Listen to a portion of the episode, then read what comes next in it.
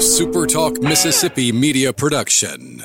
Running a business is tough. If you're struggling with H R, benefits, and payroll, you're not alone. Many businesses just don't have the resources to keep up. That's where M W G Employer Services comes in. We provide a full range of employer services with everything from payroll to benefits to H R services and compliance, and can create a custom plan that fits your needs and budget. We're a Mississippi-based company that can help you focus on what you do best, growing your business. Call M W G Employer Services today at six oh one, two oh six, seven nine six six or go to M W G Employer Services. You're listening to Sports Talk Mississippi On Demand, presented by Pearl River Resort. Escape to Choctaw, Mississippi and enjoy world-class gaming, the Dancing Rabbit Golf Club, and Geyser Falls Water Park. Escape to Pearl River Resort. To the junction, in the Grove, and to the top. This, this is Sports Talk Mississippi. On your radio and in the game, right here on Super Talk Mississippi.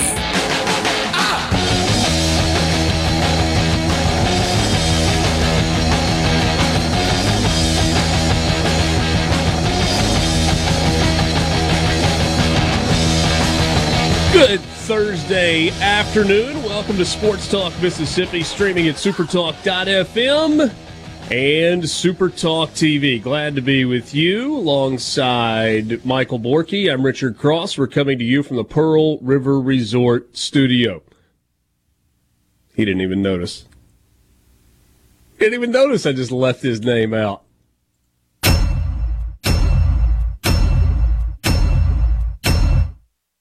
That's you, Richard. Day to you. Uh. Happy birthday to you. Happy birthday, happy birthday, happy birthday to you. Happy birthday to you.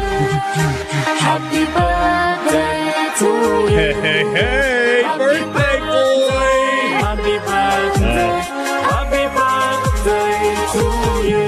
I started to go with Marilyn Monroe, but the audio quality wasn't very good. And so, you know, you're not exactly Mister President. So we, we just kind of left that one off to the side. Happy birthday, Brian Haydad. Thank you. Appreciate that.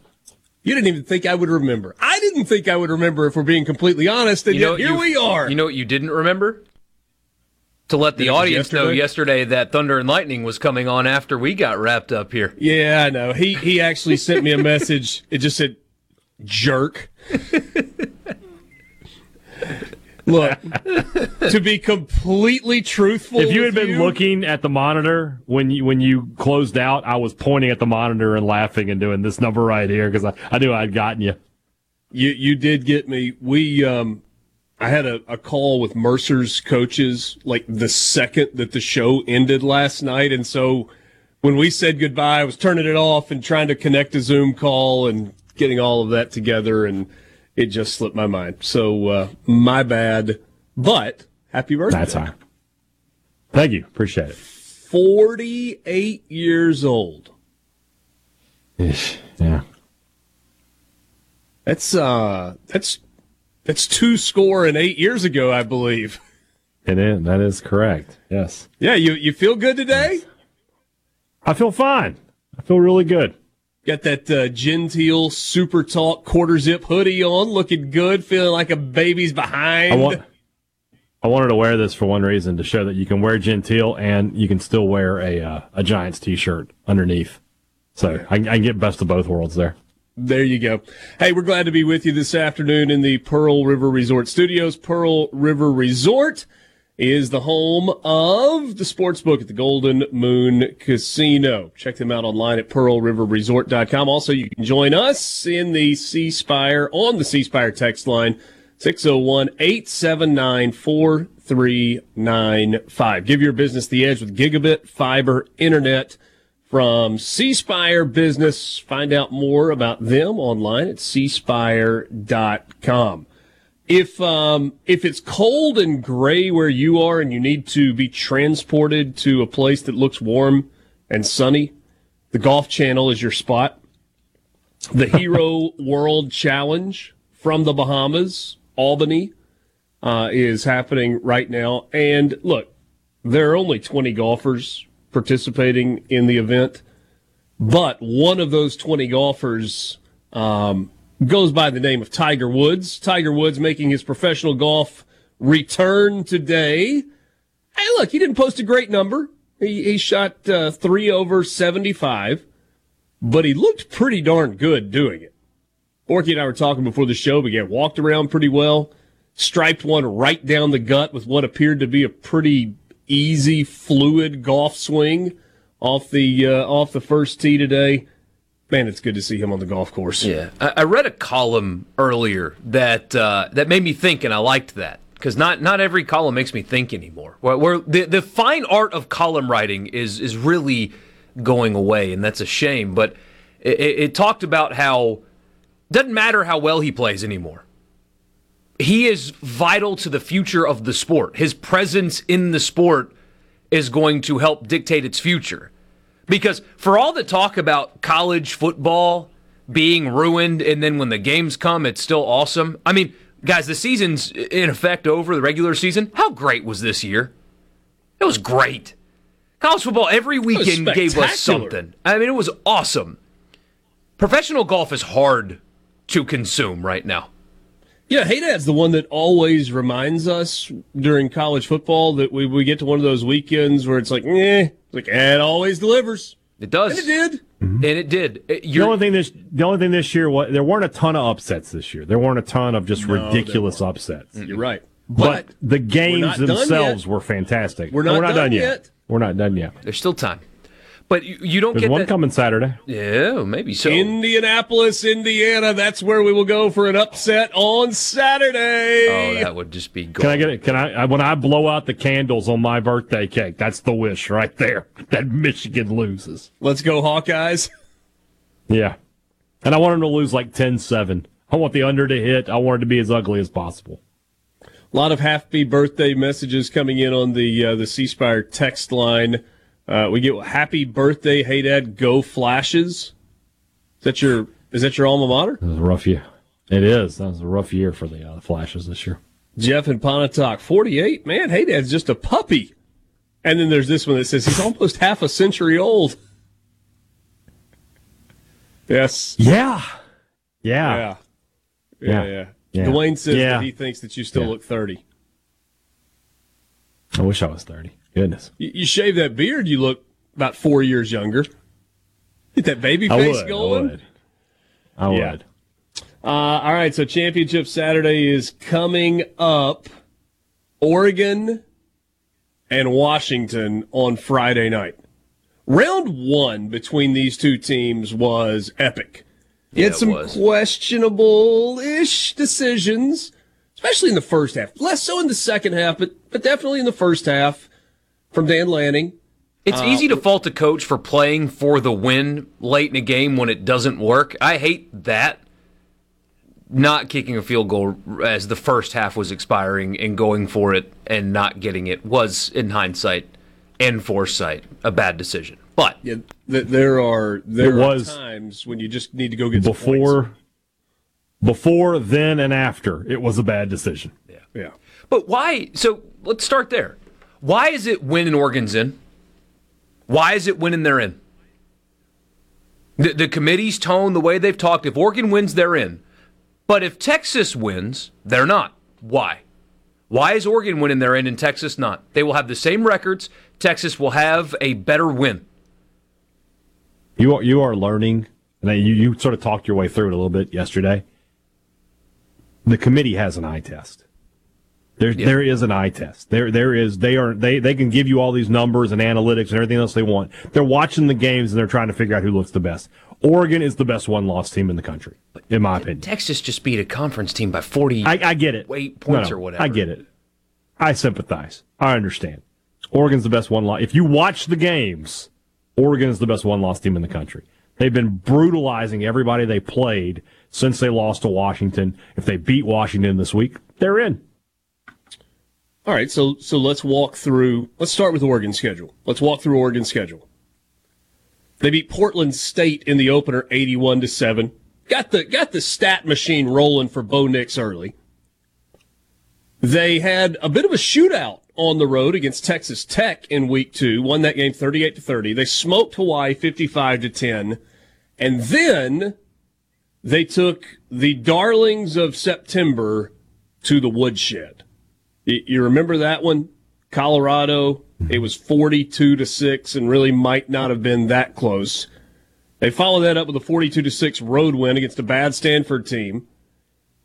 They had the epic game but lost nonetheless on the road to Washington thirty-six thirty-three. They bounced back with a win over Washington State, a two-touchdown win over Washington State. And that was before Washington State completely crumbled.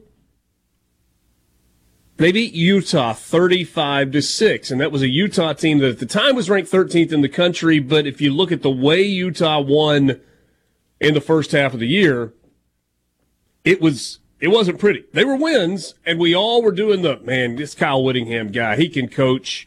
He can coach. He's somehow gotten them to, to this spot.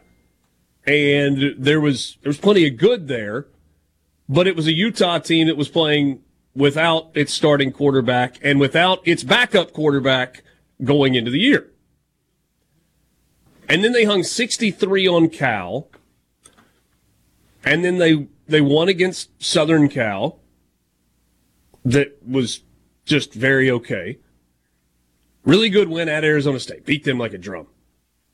And then they smoked Oregon State in the season finale thirty-one to seven. It's a good resume. And if we're doing the eye test thing, hey, Dad, I kind of agree with you. I, I really do.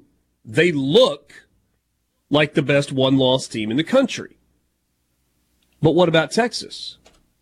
Let's look at Texas's resume. We'll do that coming up next. Sports Talk Mississippi. Streaming at supertalk dot f m. SuperTalk T V with you on Hey Dad's Birthday in the Pearl River Resort Studio. Mississippi. Sports Talk Mississippi. Do you ever get so excited that you just can't wait? Yes! Sports Talk Mississippi. Covering your Mississippi teams. I've been waiting my whole life for this. Don't touch that dial! Here on SuperTalk Mississippi.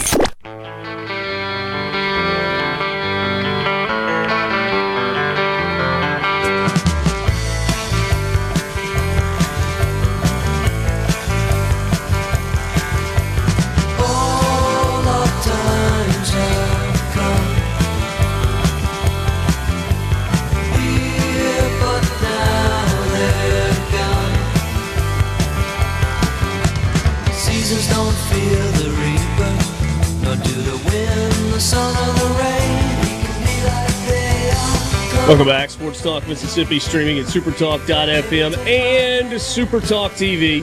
So we looked at Oregon's resume. Is Oregon the best one-loss team in the country? Here's Texas's resume. They opened the season with a four-touchdown win over Rice. They go to Tuscaloosa in week two and win by double digits. thirty-four twenty-four was the final. A three-touchdown win over a Wyoming team that was playing pretty well at the beginning of the year. They beat the brakes off of Baylor. They smoke Kansas. Then they lose to Oklahoma in Red River, thirty-four thirty. And wasn't that – didn't Oklahoma drive down and score on their final possession of the game? I'm thinking that's how I remember that, right? Yes. Yeah. That is correct. Then they have a one-score win over Houston. That one was a little squirrely. They got it done at the end, thirty-one twenty-four. They handily beat B Y U. And then back-to-back weeks of kind of like, uh, field goal win, thirty-three thirty over Kansas State. Kansas State, good football team. And then a twenty-nine twenty-six win at T C U. That's the one where you looked at it and you're like, oh, what's going on? Then they come back and they beat Iowa State on the road, and they beat Texas Tech by half a hundred. I mean, you're you're kind of splitting hairs. Texas has three wins against teams that were, at the time, ranked in the top twenty-five and one loss. Those are Alabama, Kansas, Kansas State, and then the one loss is to Oklahoma. Oregon has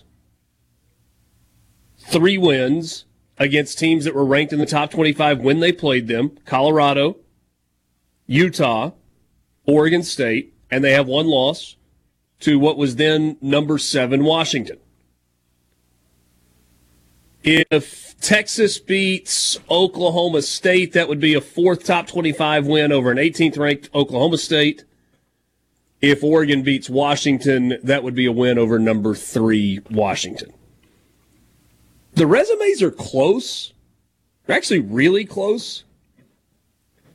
But I think the win over Washington at an... I don't know. I mean, would, would the win over number three Washington at a neutral site trump a win over number three Alabama on the road? Uh, see? See? I mean, this is how well, stupid this is. And I'm so glad it's going away. Yeah. But th- that phrase right there is what drives me nuts, I think. I think should not be part of this. And it won't be moving forward. But, oh, I think Oregon's better. But are they? Who knows? Uh, That's why I hate this. The, the the fact that Texas can go twelve and one and win the Big twelve with a win at Alabama and get left out of the playoff in favor of an Oregon team that went twelve and one and lost their most difficult game of the year makes no sense.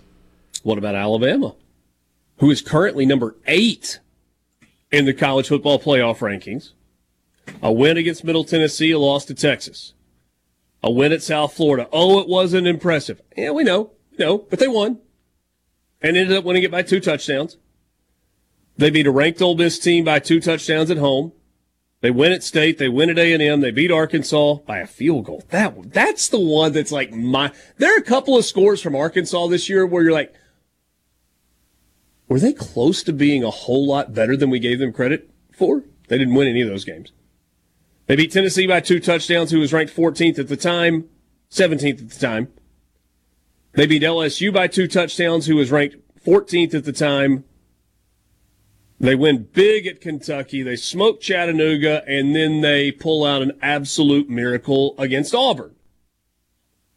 And if they beat Georgia Saturday, which Brian Haydad says they're going to do in the S E C championship game, then that means Alabama will have the best win of any team in the country all season long in their last opportunity to impress the committee before the four teams for the college football playoff are announced. Again, three top twenty-five wins, one top twenty-five loss, and a huge opportunity coming up this week for another, not just top twenty-five win, but a win over number one. If Alabama wins, are they in? Yes. And and I've seen people say, oh, there's a scenario in which both Alabama and Georgia are left out. Come on. Come if on. Alabama wins in a close game, are they both in? Depends on what happens elsewhere, right? I, I think that's dependent yeah. on if Louisville beats Florida State. Louisville would need to beat Florida State and, whoa, whoa, and Washington. I'll say, right, let, let's assume wins. that Michigan. Let's assume that Michigan beats Iowa. Mm-hmm. Okay? okay. So you have one loss Alabama. This is assuming Alabama wins the S E C championship game. So you have one loss Alabama. Let's assume that Oregon beats Washington. So you have one loss Oregon, one loss Washington. One loss, Georgia. And let's say undefeated Florida State. Alabama gets in over Georgia. They just beat them. You're going to leave Georgia out? Yep. Yeah, you kind of have to in that situation. You kind of have to. Do you? Everybody else would have a conference championship. They, I mean, it, if those games matter at all. Now that's another data point, isn't it? It is. Everybody else mm-hmm. would have won their Power Five conference except for Georgia, and they would have last, uh, lost their last time out. Georgia would have had four wins against top twenty-five opponents when they played them, Kentucky, Missouri, Ole Miss, and Tennessee, and they would have a single loss to number eight. Again, this is why this is so stupid. And, and when people like may, Barrett, may I point you, may I point you to my my most recent tweet? They don't happen very often, so you better that. grab one when it happens. The thing nobody is talking about because we have short memories. We could have had a twelve-team playoff this year. Remember the alliance of very good friends? Thanks to the A C C, Big twelve, and Pac twelve, may it rest in peace, we get to wait another year. If F S U gets left out, there are only three people to blame. Great picture of those three guys on a really awkward-looking Zoom call also. It can never be worse than the hostage uh, situation that Jeff Vitter and Ross Bjork and Hugh Freeze engaged in. But it, It's not worse, but it's it might be a close a close second. It's very close. I mean, because people say, like Barrett Salee, who, again, I like, what there's there's no point of expanding because there there's no more than two or three teams that can win a championship. Uh, buddy, not this year. Washington has already demonstrated the ability to beat Oregon. They did it. So if Oregon beats Washington this time, you're telling me that, well, that's it? Texas can beat Alabama. Uh, ooh, let, ooh, let's do this real quick. All right, we got our college football playoff rankings. Let's just go through. In a one-off scenario, these teams could beat any other team in college football, true or false. Georgia, one-off. True. Michigan. Absolutely. True. Washington. They beat yes. Oregon, man. True. Florida State. That no, one was tough no. without Travis, but, man, With they're undefeated. Travis, yes. Without him, no. Oregon. True. Yes. Ohio State. Yes. True. Just not Michigan. Anybody else but Michigan. Texas. True. Yes. Alabama. True. Yes. All right, that's everybody with one loss or no losses. That's eight. Well, seven because we subtracted we subtracted uh, Florida State because of Jordan Travis's mm-hmm. injury. All right, two losses. Missouri? No. Penn no. State? No. Ole Miss? No. Oklahoma? No. They did no. beat Texas, but no. L S U? No. Can't no. stop anybody. No, what do, you, what do you even, you pause there. No, they can't stop anybody. Georgia would beat them by three touchdowns. I was just thinking about the um, the David Copperfield-like qualities that exist in Jaden Daniels. But all those teams you mentioned could at least win one game in a twelve-team playoff. At, mm-hmm. All of them. Every single oh, one of them. Yeah. Missouri could line and, up across the field that. from Oregon and beat them. Yeah. Ole Miss yes. could line up across the field yes. from Washington and beat them. Absolutely. Yeah. It's about matchups. Ole Miss can't beat Georgia, but they could beat Washington. Yes. They could beat Oregon. I think if if this year were the year, they could go to Columbus and really fight with Ohio State. I don't think they would win the game, but they could fight with them. The, the version of Ole Miss that had a healthy offensive line earlier in the year. Yeah. It, and look, maybe maybe... three more weeks to get healthy, but but still, you, you've lost pieces and have had to shuffle things around. It kind of feels like you've lost some offensive momentum. Sports Talk Mississippi. Let's talk high school with Will East coming up next. Communication system is a go. Go! This, this is Sports Talk Mississippi, right here on Super Talk Mississippi. Exactly.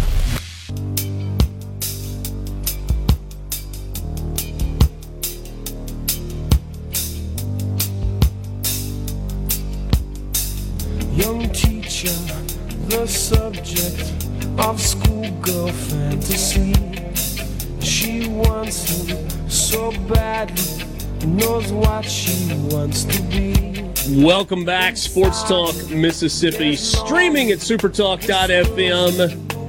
SuperTalk T V, thank you for being with us. We are about twenty-five minutes away from kickoff of the first Mississippi High School State Championship game. Vaught-Hemingway Stadium in Oxford is the host this year. And we get it started with the one A State Championship game between Biggersville and Velma Jackson, and then later tonight, Laurel and West Point. Two games tomorrow, three games on Saturday. To help us make sense of it, uh, make sense of it all, and break down, and give us prognostications, the one and only, the w- incomparable Will East. No one compar. Com- what is it? Incomparable? No one's comparable to me. Nothing compares. Nothing compares. Uh, let's Nothing see. So here in a little bit, uh, there, Richard Cross. We're going to have mm-hmm. Biggersville versus Velma Jackson. Biggersville eleven and one. Velma Jackson thirteen and zero. Neither team has ever won a state championship. Uh, so Velma Jackson. I was looking at their schedule earlier, and I had to break out the old calculator and. Uh, Here's what I figured up. Velma Jackson's twenty-two point win over Taylorsville last week was the closest game they had played all season. twenty-two point win, closest game they played all season. That's because they outscored their opponents in the regular season four hundred fifty-nine to twenty-five. If you had just had a few more fingers and toes, you wouldn't have had to get the calculator out. four hundred fifty-nine Jeez. To twenty-five.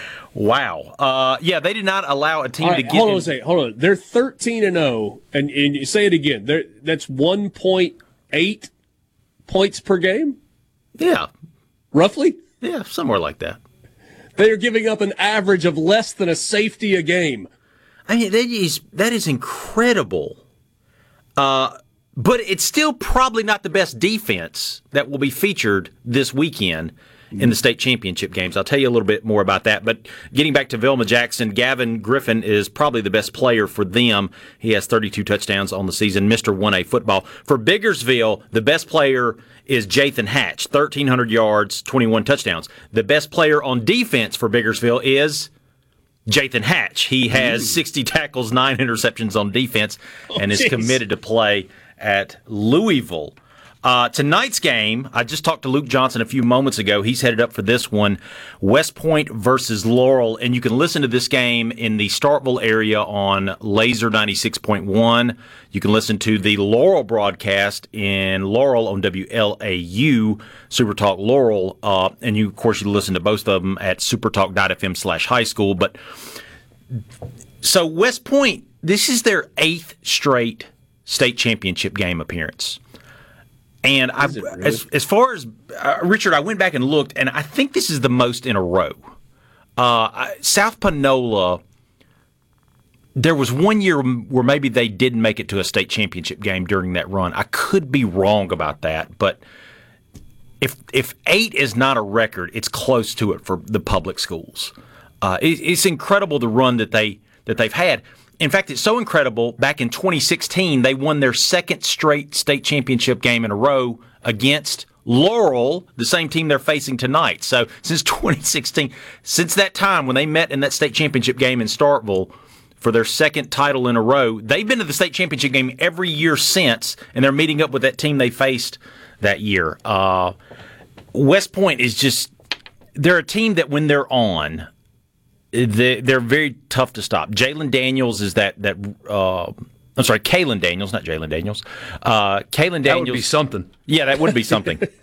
If they had both of them, yes. Because Kalen Daniels, I don't know if you remember this, but uh, earlier in the season ran for four hundred thirty something yards and seven touchdowns in one game. He has that capability. Uh, twenty-six touchdowns on the season. He's I think he's committed to Florida. For Laurel, meanwhile. Very unexpected that they're here. They started the season one and five. Teams that start one and five in the oh higher level, it's very difficult for them to make it this far. But Laurel did. They've won seven out of the last eight. It's kind of a group effort for Laurel on offense, but I would say probably the standout player is Braden Jordan for Laurel. So that's tonight at seven thirty. That's the five A state championship game. Uh, so very good stuff there. And we have a lot of really good matchups this year, Richard. Uh, some sneaky good ones like this one between Charleston and Heidelberg for the two A state championship. That's tomorrow at four p.m. And I would say this. Charleston is probably one of the most consistent teams out there. They've been to, I think, six state championship games in the past ten, fifteen years, something like that. They're playing a team that's almost the exact opposite. Heidelberg has been playing football since the late forties. This is their first ever trip to a state championship game. But Heidelberg kind of had a, a really tough schedule to get here. They played Bay Springs earlier in the year, got blown out. Bay Springs defending state champ. They had to play them again in the, the playoffs and, and won that game. They've had a really tough schedule. And if you'll remember, they're the team that last year, their coach got fired. I think before the season started, remember he got into a fight in the stands? Do you remember yeah. that? Uh, and the team really struggled after that, obviously. You had to get a new head coach uh, before the season really even started. To to be where they are right now, a year later, is pretty incredible for Heidelberg, a team that traditionally hasn't done that well. Again, this is their first state championship appearance since they've been playing football there since the late forties. So, incredible job by Heidelberg. They're eleven and three this year, facing off against Charleston. Hey, I got a note for you. All right. The uh, speaking of incomparable, uh, the incomparable former retired Judge Justice George Carlson sends me a message. South Panola went to nine straight state nine championship straight. games, okay. two thousand two through twenty ten. All right. So two, three, four, five, six, seven, eight, nine, ten, nine straight state championship game appearances for the South Panola Tigers. So that has got to be, a, I mean, yeah, we're going with that being. We're a going record, with yes. that as the record. If somebody's, you know, surely no one has has matched that. So, well, hey, isn't, isn't the only other team that you would even. Like, if you were just going, let me look that up, isn't Louisville the only other team that you would even look to see if they had a streak like that? And I don't think they have. They, they not in a row. I don't. I can't remember off the top of my head who's won the most state championships total. I would say it's Louisville because they've won so many. They've never, in fact, they've never lost a state championship game.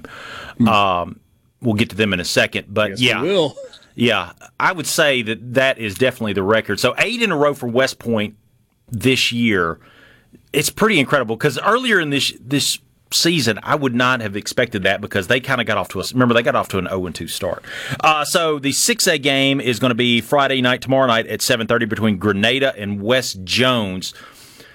Grenada was a team who was in the largest classification last year. Remember, we had reclassification, created that new seven A classification, and Grenada kind of yeah. they they remained a six A team. They didn't move yeah. up to seven A, so they were kind of a big dog. But they this was still unexpected. They're a tough, tough team. Uh, they beat Oxford at, at at Oxford earlier in the season. They beat South Panola. They lost to South Panola at the end of the regular season, and then turned around and beat them by, I believe, uh, ten points, eleven points, something like that last week to secure this spot in the game uh, tomorrow night at seven thirty, where they're going to be facing the best defense in the entire state. West Jones, lunch meet Lindsay. Isaiah Lindsay leads the West Jones Mustangs. They have six shutouts on the year. Their most famous accomplishment this year was a two to nothing win over Terry, where lunch meet called his shot, basically told the crowd, I'm getting a safety on the next play, and then somehow followed it up, got a safety, scored the only points in the game, and secured the win over Terry for West Jones. They go, they're they're thirteen and oh right now. They blew out Picayune last week. Well, it's it's one thing if you tell the guy that you're lined up across from, I'm about to eat your lunch and we're about to get a safety right here. It's another if you turn to the crowd and you give the safety sign before the snap, and then you turn around and go get one. That's what he did. They they so West Jones turned the ball over on uh, on Terry's one yard line, and so you know Terry's got ninety-nine yards in front of him, and lunch meat says safety on the next play and gets it. It's pretty incredible. Do we know where the uh, nickname came from? So his sophomore season, or maybe his freshman year, he was playing. Uh, And he made a, I can't remember the team it was against. I think it was Northeast Jones. He made a huge tackle. And when he tackled this kid, he just stood up and he said, lunch meat. And the name stuck. So, there you go. I don't know why he yelled lunch meat, but he did. You think he was referring to his opponent as, as lunch meat? Like you, you know, like the prepackaged lunch meat where it's kind of slimy and kind of like thin, and if you hold it up to the light, you can see right through it, and there's just no, I don't even know if that much thought went into it. I don't know. I mean, he's a freshman. I mean, what's going through his brain? I don't know, but lunch meat was what he yelled, and it's it's stuck. Wow. We, uh... We like bologna against the wall, it's stuck, okay? Really? We got to take a quick timeout. We got more state championship games to talk about. In fact, we're about to load up on the Farm Bureau guest line. Check out favorites dot com and go with the home team at Mississippi Farm Bureau. We'll continue our conversation with Will coming up next. Mark Wise to start the five o'clock hour, or the four o'clock hour. We'll talk some S E C basketball with him, and then Bill Bender from the Sporting News coming up at four twenty. This is Sports Talk Mississippi in the Pearl River Resort studio. Back with you after this.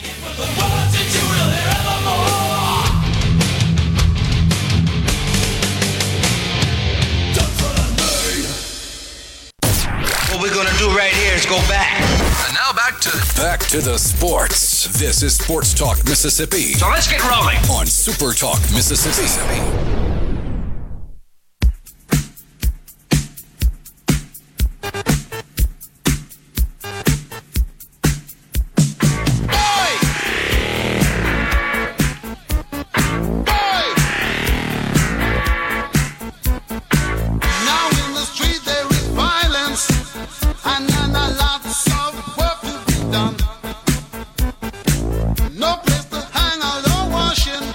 C Spire text line is open to you, six oh one, eight seven nine, four three nine five. C Spire, customer inspired.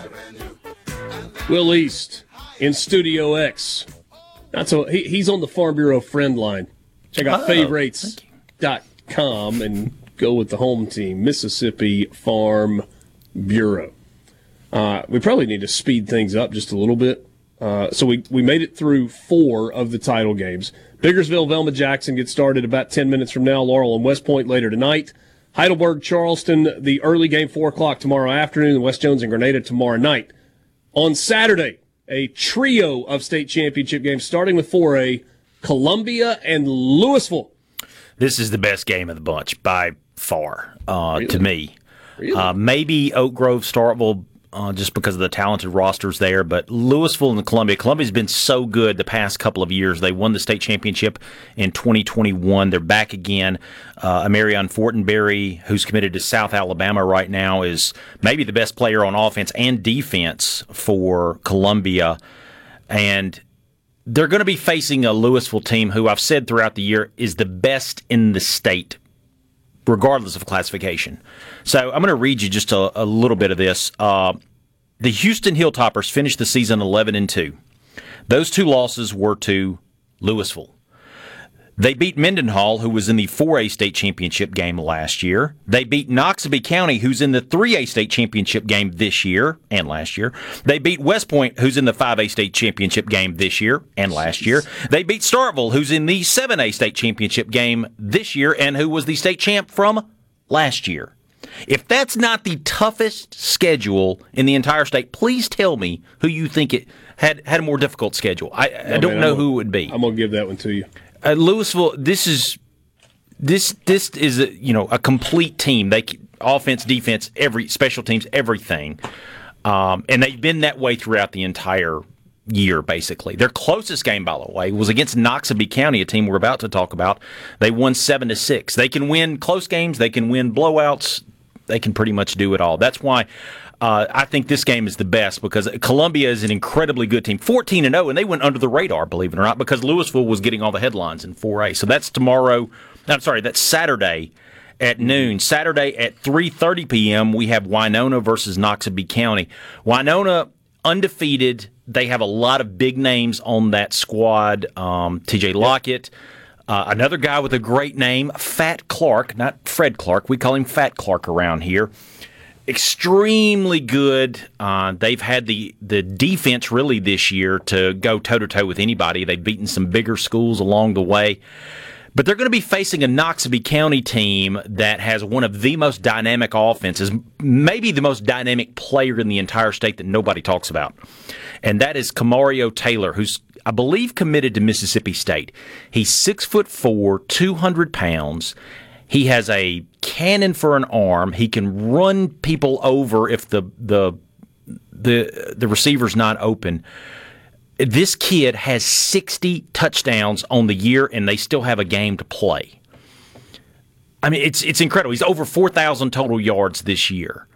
Um, and no one is talking about him whatsoever, because he's a junior. Next year he'll be a senior, and I think that will probably put him in the conversation. Uh, I guess I think he's like a three-star recruit right now. I, I maybe some other recruiting services have him uh, rated differently, but that kid is about as dynamic as could be. This is a, a really, really good game. Now, Noxubee County ten and four, they had an incredibly tough schedule, um, but I I think Winona um, has the defense to keep up with anyone. So this will be, if Winona's defense is on the field and then Noxubee County's offense is on the field, that will be something to behold. So that's tomorrow. Sorry, that's Saturday at three thirty, and then the Pièce de Résistance is Saturday night at seven p.m., the seven A, the first ever seven A state championship game. And that will be Starkville taking on Oak Grove, two of the most consistent teams in the larger classifications the past couple of years, especially Oak Grove, who's been to, in the past ten years, has been to five state championship games. They've won two or three in there. And probably two of the most talented rosters in the entire state. I said that throughout the year that I thought Starkville had the most talented roster in the north. Oak Grove had the most talented roster in the south. Uh, Starkville kind of had this weird little thing that they went through where when Trey Petty's not on, they're just not that great of a football team, to be honest with you. They got blown out by Tupelo.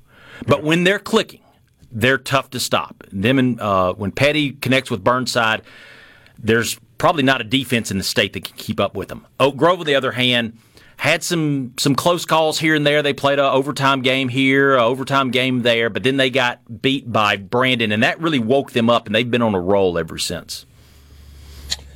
It's going to be great stuff. Uh, if you're curious about the weather, looks like it is going to rain and be chilly tonight, but the next couple of days are really good. Uh, you are, of course, talking about a natural grass field at Vaught-Hemingway Stadium, yeah. Different from the last time that you had the uh, state championship games uh, here in Oxford, but uh, hopefully rain will hold off and it'll be good all the way around.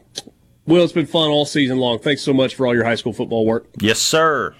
Sports Talk Mississippi, we're back. We'll start things off in the four o'clock hour with Mark Wise talking some S E C basketball.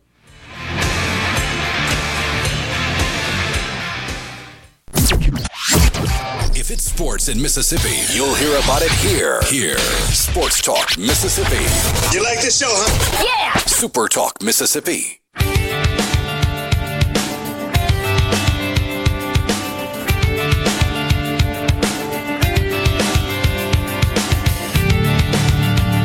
Welcome back. four o'clock hour, Sports Talk Mississippi with you, streaming at supertalk dot f m and SuperTalk T V. Thanks for being with us in the Pearl River Resort studio. You got questions, especially as it relates to basketball, hit us up on the C Spire text line, six oh one, eight seven nine, four three nine five. That's where we're going right now. Well, we're going right now to the Farm Bureau guest line to visit with our friend Mark Wise from the uh, S E C Network and E S P N. He's a college basketball analyst. And Mark, we, we see great atmospheres for college basketball all the time. Usually, though, those are reserved for conference play, rivalry games, conference play. Last night, in the inaugural A C C S E C Challenge, we were treated to Duke at Arkansas, and my goodness, what an atmosphere. Bud Walton was like, maybe it has never been before. Well, Richard, you need to know that Bud Walton is my favorite venue in all of the land because, you know, they put the basketball floor down and built the arena around it, not the other way around. And so there's not a Bud seat in the house. It's all on top of you, even though they had twenty thousand plus a record crowd last night. And, you know, why not have that kind of atmosphere when Duke comes to town? And I thought they were the biggest surprise of last night, and I say that because they played without Mark, uh, got ahead of Duke in the second half and kind of held on. I thought the biggest surprise of uh, the first night on Tuesday night was um, Clemson winning at Alabama. Uh, the, the combination of P J Hall, who's the leading scorer in the A C C, and Shefflin inside, I think he had nine and fourteen. They ran a little high-low action that Alabama just struggled with all night long, and you know, when you when you shoot fifty-two percent from beyond the arc like Clemson did, uh, Joe Girard, the, the Syracuse transfer, made four threes. So I thought that was the biggest win. Uh, I, I know a lot of people will, will talk about Kentucky and, and Miami, but last time I checked, it's still hard to win in Rupp Arena. Uh, I, a lot of people will talk about Tennessee and North Carolina, but the last time I checked, it's still hard to win in the Dean Dome. So pretty interesting because I had the uh, late game at Florida State last night, so yeah. um, we we didn't finish until about ten till midnight last night. So I'm still a little behind on my sleep. Well, that's good for you. You need to stay up late every once in a while. Makes you makes you look and feel young. Um, visiting with Mark Wise. So, uh, just one thought, more thought on uh, Bud Walton that you were alluding to. Yeah. That building is now thirty years old, and I cannot think of an arena that is thirty years old that has stood the test of time better than that one. Right. And, and, and I'm not so sure that, yeah, they may need to do some, some updates in some places and kind of uh, maybe do some things for fans. But in terms of a basketball venue, it's as good as there is. I completely agree with you on that front. Well, remember this, they, uh, when it first opened, they already had their Hall of Fame, that, that kind of front lobby area yeah. that recognized, I, I mean, Arkansas's had, going back to Eddie Sutton and, and the and the triplets, I mean, they've, they've had rich basketball tradition. And then uh, in the nineties, uh, in, in terms of winning that ninety-four, I think, N C double A title, yeah, uh, which ninety-four. Is what kind of led to the uh, Bud Walton being built in the first place. Remember, Barnhill Arena was right next door and still stands. It is still a um, uh, existing uh, athletic event, sport, sporting event uh, venue today. So um, I, I just thought they built the place, um, and I'm talking about Bud Walton, I thought they built it with everybody in mind. The media, the band, um Uh, the fans. Uh, it's just a wonderful place to have a great college basketball atmosphere. When you start listing the top five in, in college basketball, I think Bud Walton has to be in that group. I don't think I'd push back on that. I, I really, really don't. When you were going through the um, the notable didn't see that coming games, you omitted yeah. one that I think some people might include, and that was Ole Miss winning by twenty over N C State. Right. Well, how about this? If you had told me entering December first, which we will be doing tomorrow, that the two remaining undefeated teams in the S E C would be Ole Miss and South Carolina, I think you could have gotten a little bang for your buck there. Uh, so certainly that's a surprise. Um, I know that N C State did not uh, shoot the three ball very well in, in, in that Tuesday night game, and Ole Miss kind of out physical them, I thought. I got to watch some of that. I, Breakfield was really good with the twenty-five. Uh, North Carolina State, I think, went, I want to say, three for twenty-five in the game. I got news for you. When you go three for twenty-five, you're going to get beat. You're, you're, going, you're not going to win. I mean, L S U went to Syracuse, got down early, and Judah Mintz is really good. But the three-point differential in that game was eleven to two. That's plus twenty-seven points in three-point differential. When that happens, you lose. Mark, one of the things that Kentucky has been missing in recent years, and nobody's feeling sorry for Kentucky, right? I mean, they, they have, they've done their fair share of winning games. Nobody feels sorry for Cal. Nobody right. feels sorry for Kentucky. But one of the things that has caused Kentucky to have this drought of not getting super deep into the tournament, not carrying a trophy home at the end of the season, has been the inability to consistently knock down three-point shots. They are shooting it better from the perimeter this year. Uh, by a fairly significant amount. And is Reed Shepard the young player in the S E C whose name we don't know yet that maybe we should know? Yeah, it's kind of interesting because um, because of, of Kentucky's recruiting class with uh, Dillingham and, and Edwards and so on and so forth. I mean, he kind of gets buried, but I think he was ranked number twenty-three in the top one hundred, so he's not a He's not an unknown by any stretch, but, yeah, I mean, he gives them a little spark off the bench, which I like. Every coach in the country would love to go down the bench and go, hey, go get me fifteen tonight. And I think Shepard got gave them twenty-one on Tuesday night. And I'll, I'll tell you this much. Kentucky has shot the ball, and I'm talking about the three ball that you brought up. They've shot the ball pretty well the last two years. They just don't shoot many of them. And that's the stylistic change that Kentucky has made. They made nine threes, but they, they had twenty-six assists in the game. Uh, they've had a couple of games where they've made double-figure uh, three-point shots. You can only do that when you shoot more of them. I, I don't care how good you are. So from that standpoint, I think the stylistic change, I think Cal has wrapped his arms a little around the three-point line a little bit more and has let go of the mid-range jumper a little bit more. Mark, you've you've sat on the bench. You've been in the meetings when a coaching staff has to decide, okay, do we take this guy that is our sixth guy and do we put him in the starting lineup? I'm wondering yeah. what that conversation is like at Mississippi State right now. Josh Hubbard, Uh, tied for ninth in the S E C at sixteen points per game, just a hair over sixteen points per game. He's leading Mississippi State in scoring. He's played nearly thirty minutes a game. When do you think Chris Jans makes that move and says, hey, this guy needs to be on the floor from the jump? Well, again, how many minutes is he playing per game? Because if he's playing starters minutes, it's kind of irrelevant. It's a three-step process, I think. I think, will it help the player? Will it help the player that's going to the bench? And then will it help the team?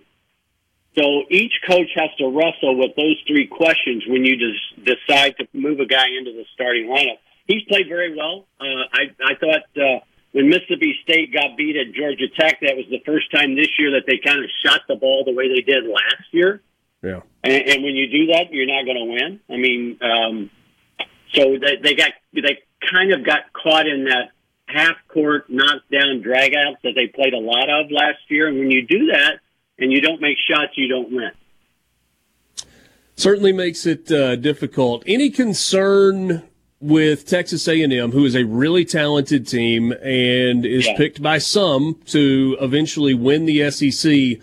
They go on the road to face Virginia, which means pack line defense, tough place to play. Right. And they don't even score in the fifties. Anything to be concerned about there? I don't think so. They're playing without Radford. And remember, uh, they had just played Sunday night in the third-place game of, and you're going to have to help me out, I think they were in Orlando, the E S P N Events Invitational. Uh, so uh, Buzz Williams kind of expressed this. I watched his press conference on Monday, and, and he kind of expressed that it's probably not a good scheduling move in terms of, of putting those two things back-to-back. Uh, I don't put a lot of stock in one win or one loss, especially when a team is not at full strength. Okay. Well, that certainly, uh, certainly makes some sense. What are you watching for over, I mean, a month from now, we're in S E C play. What, what are you watching right. for in the month of December? Well, I want to see what direction Tennessee goes in, uh, because if you give up sixty-one and a half, and I, I I know how difficult it is to go to North Carolina and play, and when another team gets gets it going, it's hard to get them stopped. I don't think this is Tennessee's best defensive team that he's had. I don't think they have a lot of rim protection right now, and they're trying to figure out the rotations, and then Connect gets hurt late in the game. Um, so I think they've got some figuring out to do. Do they? What, what's their identity? Their identity has always been, we're going to be physical and we're going to defend first.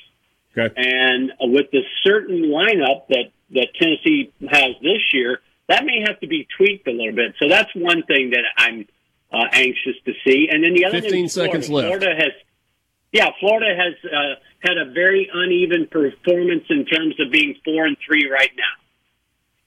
All right. We'll see how it unfolds. Great information as always, Mark. Always appreciate your time. Good catching up.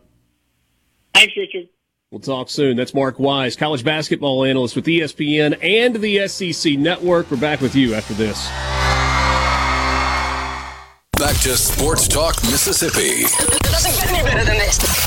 What? On Super Talk Mississippi.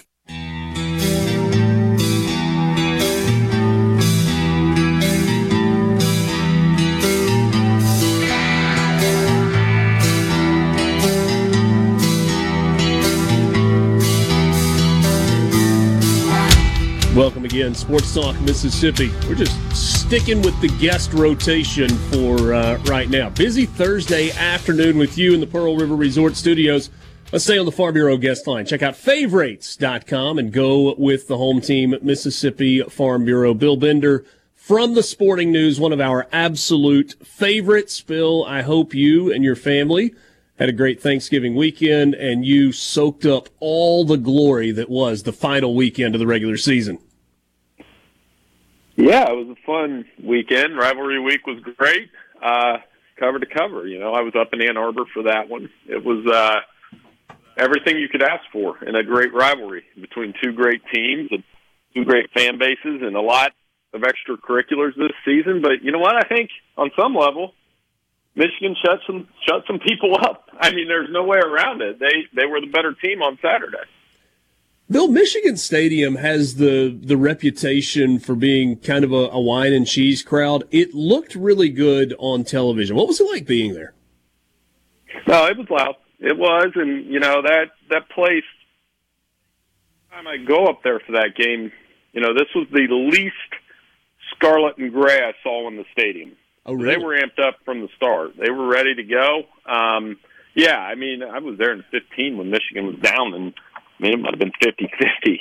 So, yeah, they were amped up, rowdy. It was definitely a factor. And the game really turned, surprisingly, on Zach Zinter's injury. You would have thought, oh, man, Michigan might be in trouble. They just lost their best interior lineman. But it took the crowd to another level.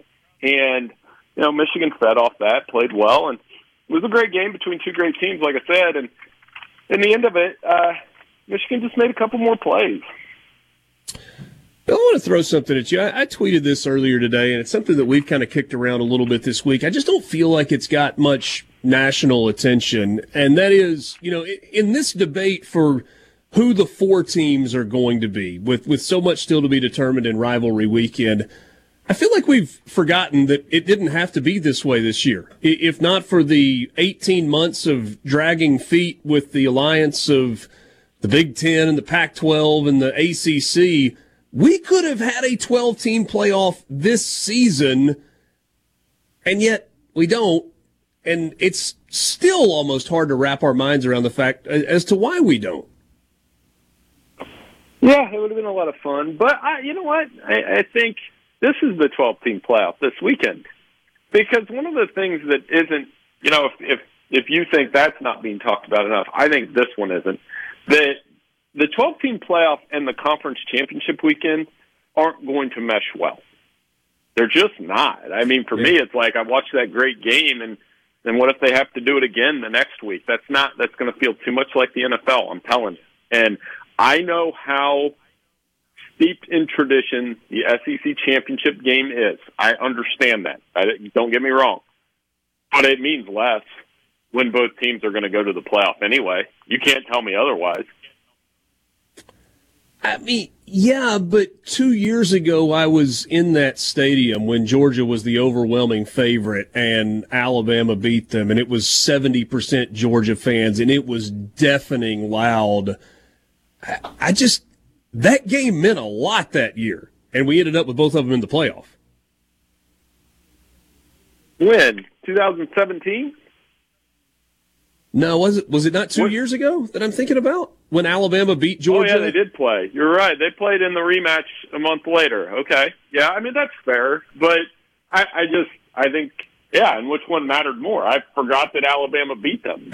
You know what I mean? Like, and that one Bryce okay, Young, the touche. Heisman Trophy, and Bryce Young won the Heisman, and then a month later, Georgia beat them down. And that's what I'm saying. Like, the, the finality of last, and you could make the case right back at me, Richard, that, you know, Ohio State and Michigan both made the playoff last year after playing that great game, and, and they were really close to playing in a rematch, and that they would were. have been great. But I, I like the finality that there's a loser, and it cost a lot more than just bragging rights to lose that game.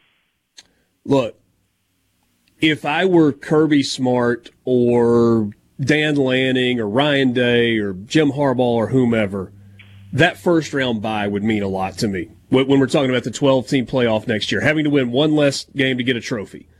But Richard Cross, the fan of college football, thinks it would be way cooler to be the five, six, seven, or eight seed and host an on-campus game in the opening round of the playoff than to sit at home and watch that unfold and then have to go to a bowl-type stadium the following week. Am I crazy for that?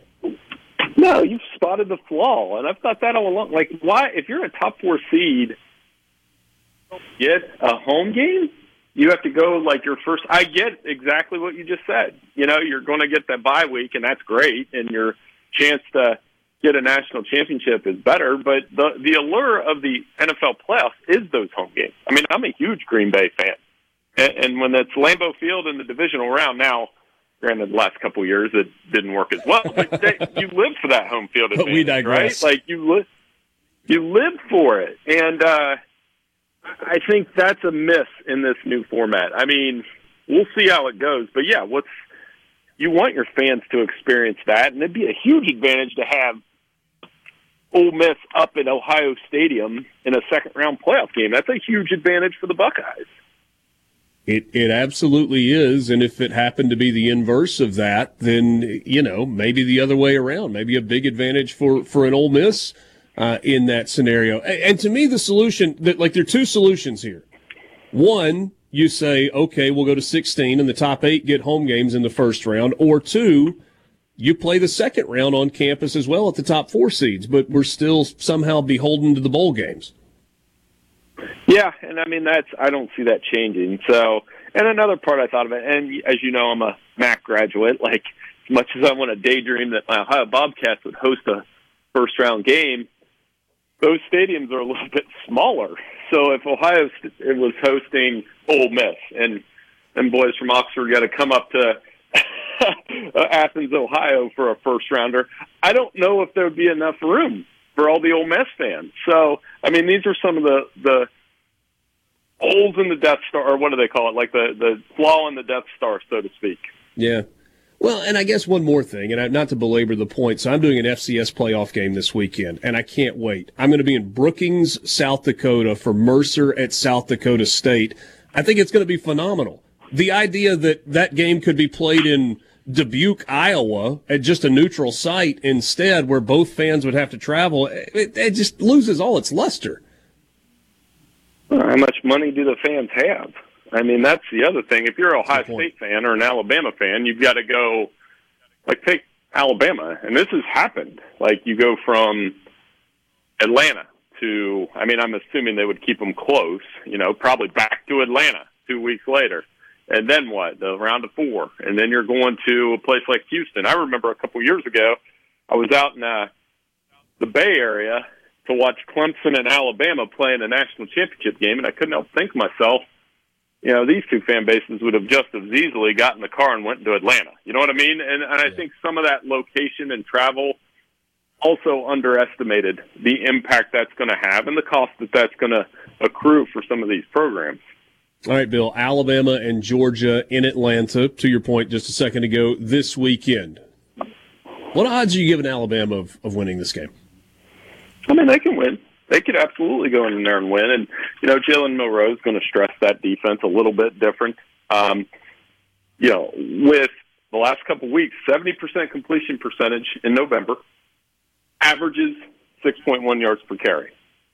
I mean, Georgia probably hasn't seen somebody like him this year. Now, they handled Jaden Daniels last year, and they've handled every quarterback this season that has a Heisman caliber type bend to him.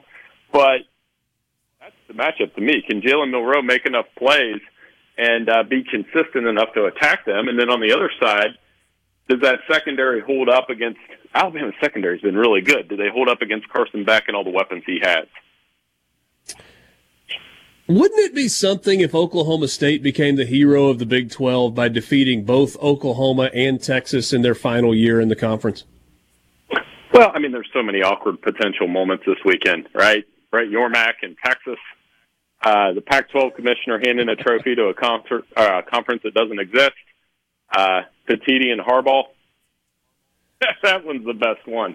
Uh, Florida State was talking about joining the S E C all summer, and here's Greg Sankey with his feet up. But, yeah, I mean, to, your, to answer your question, Oklahoma State could be the ultimate spoiler. And for Mike Gundy, they've been so inconsistent this season, but to win the last Bedlam and send them out, see you, Oklahoma, then go beat Texas, send them out, see you, Texas. I mean, he, he'll get a lifetime contract the next day. Yeah. He may already have it. Hey, thirty seconds left. Why is Tulane only a three and a half point favorite over S M U when S M U lost their quarterback last week? Yeah, I mean, it's going to be a tough game for the Mustangs, but they'll throw it around a little bit. And Tulane's been interesting covering. I think the Green Wave win, but it'll, it'll be a tight one. Should be a lot of fun. Bill, always appreciate your time. Great catching up. Hey, no problem. Take care. Bill Bender in this, uh, from the Sporting News, joining us on the Farm Bureau guest line. Check out favorites dot com and go with the home team, Mississippi Farm Bureau. It'll be us for the rest of the way when we come back.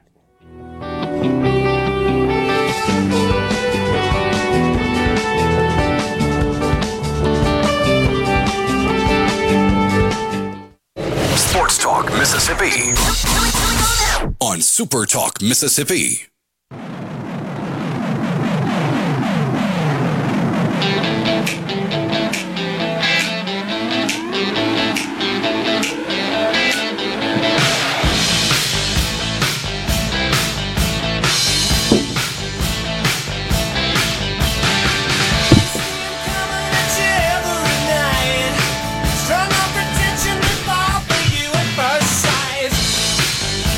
Welcome back. Sports Talk Mississippi, streaming at supertalk dot f m and SuperTalk T V. Thanks to all of our guests who appeared on the Farm Bureau guest line. Check out favorites dot com and go with the home team, Mississippi Farm Bureau. Good conversation with Will East, talking state championship games, which are now underway in Oxford at Vaught-Hemingway Stadium. Uh, you get the, uh, the Biggersville Velma Jackson game uh, just underway. Richard Cross, Michael Borky, Brian Haydad, of course, Mark Wise from the S E C Network and E S P N, and then Bill Bender from the Sporting News, all appearing on the Farm Bureau guest lines. Uh, I got a little news for you that uh, I don't think you're going to find anywhere else. Uh, sources have shared some information with me. Do you guys remember back around the first of the year, last January? We got to like wind our brains back just a little bit. You had the wild story of Jarrell Poe and four others who were arrested on alleged kidnapping charges. They were allegedly investors to the tune of about three hundred thousand dollars into this guy Bryce Mathis's medical marijuana startup, I think was the deal. And there was a lot of back and forth, but ultimately Poe and others allegedly drove from Laurel to Ridgeland to meet Brian Mathis to get their money back because the investment was going nowhere and he had nothing to show for it. And the bank was closed and they spent the night, and Mathis alleged that Poe slept across Mathis's legs so that he couldn't like run out of the hotel. I mean, it was wild. Like there was craziness. Well, this case went before a grand jury, and sources have told me that the grand jury returned a no bill. So the grand jury's job when it hears cases is not to find guilt or innocence. It is simply to find out whether or not there is enough evidence to move forward in a court setting. And so a grand jury will either render a true bill, which is to say there is enough information to move forward, or a no bill. And a no bill is a former docu- a formal document that is filed with the court that lets the defendant and the defendant's attorney and the judge and everybody involved know that no formal charges will be filed against the defendant, at least at this time. And usually a no bill means the case is over. And so there were five defendants in the case: Jarrell Poe, Gavin Bates, Angie McClellan, Coburn McClellan, and Cooper Leggett. And there is a no bill that has been returned by the grand jury that was hearing that case, and so it will not move forward. That was a wild story when it came out. And and the, um, I guess the plaintiff, Brian Mathis, when you kind of dug into his background, there's a pretty significant amount of shadiness um, in online filings and explanations of what he did and what he had done with money from previous investments that was all out there. So you may see that in the uh, in the news in the days to come, but um, I guess for now that story comes to an end. A lot of people had moved on from that story anyway. And uh, well, once the details came out, it, it's it's funny. You know, crime never pays, and apparently one didn't occur. But a lot of people sympathized. When the details came out, it was like, man, I kind of would have done the same thing. Yeah. But apparently none of what was alleged was actually done. And so apparently not. The bill was, uh, was returned by the grand jury. So it's not going to move forward.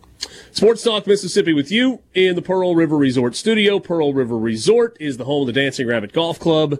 Visit them online at dancing rabbit golf dot com. You can book your tee time or plan your trip, or maybe give them a call and get a gift certificate for the golfer in your life that is perhaps hard to buy for as we approach the uh, holiday. We're in the holiday season. We're not even approaching it. We are in the holiday season. Yeah, we've already, we just had one. Yeah. Starts a couple of days before Thanksgiving and runs all the way through the new year. That's the holiday season. When do you start greeting people with Merry Christmas? December. Well, it depends. Whole if, month? If it's somebody that I'm going to see often, no. That's like for the week of Christmas. But if it's somebody that I know that, like, I ran into them and I probably won't see them again, starting in December, I will wish them okay, a Merry Christmas. Okay, I hope you have a Merry Christmas. Yeah. yeah. But, what, like, what the week out of Christmas, like, you walk up to people, just shake their hand, hey, yep. Merry Christmas. Yep. Okay.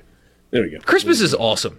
I mean, it's, you know, I know, of course, there's the religious component that really draws people to it, which you can include me in that category as well. I love the se- the, the season, though. The, the lights and the music and the food and stuff and, like, Christmas parades and all that. I mean, I, my little guy can't wait, although he's going to be crushed if there's not a Lightning McQueen float, because there's a video that he likes to watch of a Christmas parade. Uh, he's four.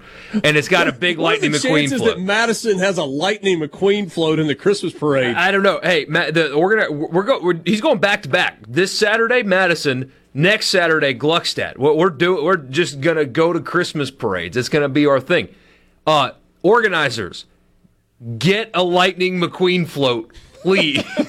Please. Hey, Nick, can you be in charge of that? Can you keep the hopes and dreams of uh, young James alive at the tender age of four by making sure that there is a Lightning McQueen, uh, McQueen float in either the Madison or Gluckstadt Christmas parades?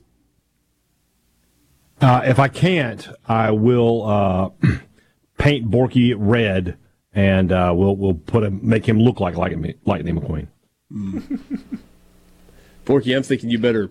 You better figure out a way to lay the groundwork and kind of let him down easy in advance.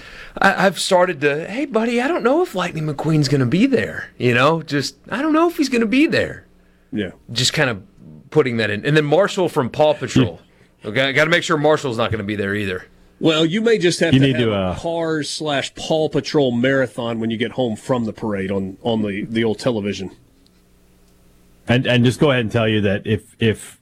in the next couple of days, if we were to do a, one of our calls in the morning and James is on there, I'm not going to be able to resist saying, I hear you're going to see Lightning McQueen. I won't I won't be able. I will fight you in the street if you do that. I, I, I, I don't know that I'll be able to resist messing with you. I, I will I will fight you in the street. No, I'm not going to answer. Hey, buddy. I mean, I've only got one more day of this before Saturday. So well, yeah. We're good there. That's all. So today is Thursday, isn't it? Yeah, yeah it is Thursday. I mean, I got hit yeah. like a ton of bricks walking into the building here, so they put up the Christmas tree here in the building, and it is huge, like fifteen, twenty. That's I mean, good. It's a big Christmas tree. Wait, you don't have your Christmas tree up yet? I don't have mine up yet, and I regret that, but the smell. I I love the smell of Christmas trees. And, like, I can't go fake. I, I know people go fake. I'm not hating on you if you got fake. It's more convenient. I get it. When it's done, you just pop it back up in the attic. It's a one-time purchase. I get it. Yeah. The smell of a real Christmas tree permeating throughout the house is – I mean, we, why, why don't we normalize that all year? Just give me some Fraser firs, man. Let me just cycle them in and out once a month. I, I would I would love that. My wife is allergic to Christmas trees, so we have a fake one. We have, we have, we're not even going to call it. It's actually a real Christmas tree. It's just artificial. It's not, uh, it's not living and breathing. So we're not going to denigrate the artificial tree by calling it a fake. We celebrate the season in the same way that you do with all that sap yeah. that's dripping and the needles that have to, to be vacuumed. Uh, yes, we, uh, put out my, uh, it's put out my, my M S U Santa Claus this weekend. I'm very excited. There you go. Um, We have uh, asthma issues with uh, with some in the house, and so we had to part ways with the live Christmas tree. Although, is it still live once you cut it down? The former, yeah. Anyway, yeah, sorry. Well, if you, I mean, I guess if if you keep it watered at the base, it, it stays around. And you know what it becomes, by the way, if you have access it's just a life to support at that point. Yeah, true. But if you have access to property, it's great firewood, and, and that fire smells so good. That has, but if you have access to property that has water on it, uh, those things attract fish like none other. If you remember where you throw the Christmas tree, especially a big one, oh, yeah. into the pond, buddy, and, and you bring a couple of kids out there, it, you catch brim by the hundreds for hours on a couple of Christmas trees thrown in the pond. Just give it like a week. They're, they're fish magnets. Yeah. Um. Tell Borky they sell that smell in a jar or a candle. Have you seen the price of candles? Thanks, Biden. The inflation is killing the candle market, buddy. My gosh. Have you uh, should check out Serenity by Jan. Yeah, re- reasonably priced candles. Dwayne and Brandon says, got a real Christmas tree one year. Had to tie it to the wall. It had a crooked trunk. You got to look at that ahead of time. You got to go like anchor gotta, point yeah. in the wall. Yeah, you got to figure that out before you, you buy. Sports Talk Mississippi, streaming at supertalk dot f m and SuperTalk T V. Take a time out. We're back with you after this.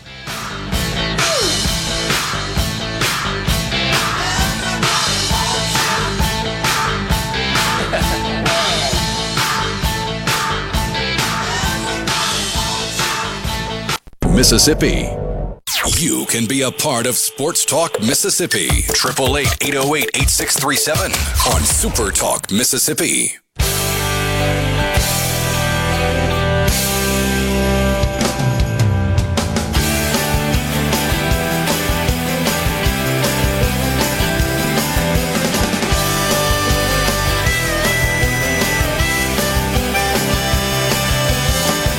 Sports Talk Mississippi brought to you in part by Gentile Apparel. Gentile is the official apparel provider of Sports Talk Mississippi. You can find everything that Gentile has on their website at gentile apparel dot com, from golf shirts and golf shorts or everyday shorts or whatever to uh, long pants. They got a bunch of different varieties of pants. They've got uh, some uh, a slightly heavier weight canvas pant, which I love this time of year. They've got the uh, the performance clubhouse pant, which is a uh, it's a performance material, super lightweight, stretchy, really really comfortable. Especially if you have to, have to travel a lot, uh, it is the most comfortable pair of pants that I have ever worn, and certainly is great to travel in. Plus they they don't wrinkle. Like you you put them on, and if they got wrinkles in them, they fall out immediately. You can fly in them, and then get to where you're going, and they still look great. Uh, not to mention pullovers, quarter zips, hoodies, the whole deal. gentile apparel dot com, and uh, ten percent off your order when you enter your email address, and free shipping on orders of one hundred fifty dollars or more. Richard Cross, Brian Haydad, Michael Borky, glad to be with you. Let's talk hoops for a second before we get to the college football fix to uh, to start the next hour. I talked with Mark Wise about that game. Did you guys watch some, even if you didn't watch all of it, did you watch some of that game last night in Fayetteville with, with Arkansas and Duke? I did not. Okay, you just be quiet and not say anything. That's fine, too. Yeah. Dude, they had over twenty thousand people. They set an all-time attendance record at that game last night. Uh, I heard an interview that Chris Budden did earlier today. I, I think both Dan Schulman and Jay Billis said it during the broadcast. The loudest basketball game they had ever been in attendance for. It was ridiculous. Arkansas won eighty to seventy-five. Um, Carolina hung one hundred on Tennessee. Tennessee's known as a team that plays pretty good defense. They gave up one hundred last night at the Dean Dome. Uh, I don't. Yeah, we we said yesterday that there was some some really good basketball that was coming up last night. It kind of lived up to the billing. Virginia just put a chokehold on Texas A and M in the second half. They led by one at the half and outscored them. They held Texas A and M to twenty-one points in the second half. Is there anything we've learned after this challenge in the first six or five or seven or eight or, you know, how the season goes in the early going, uh, but after these first few games, is there anything that we've learned that we didn't know going into the year? Yeah. I think the S E C is going to be a bear. Very good conference. I mean, Arkansas's got three losses, right? They got a bad loss to who? It wasn't Western Carolina. Who, who was it that they lost to? Uh, you, was it U N C U, Greensboro? U N C Greensboro. And they lost to Memphis and North Carolina. But they just beat Duke last night, who's a top ten team. So they're kind of figuring things out early. Tennessee's got three losses.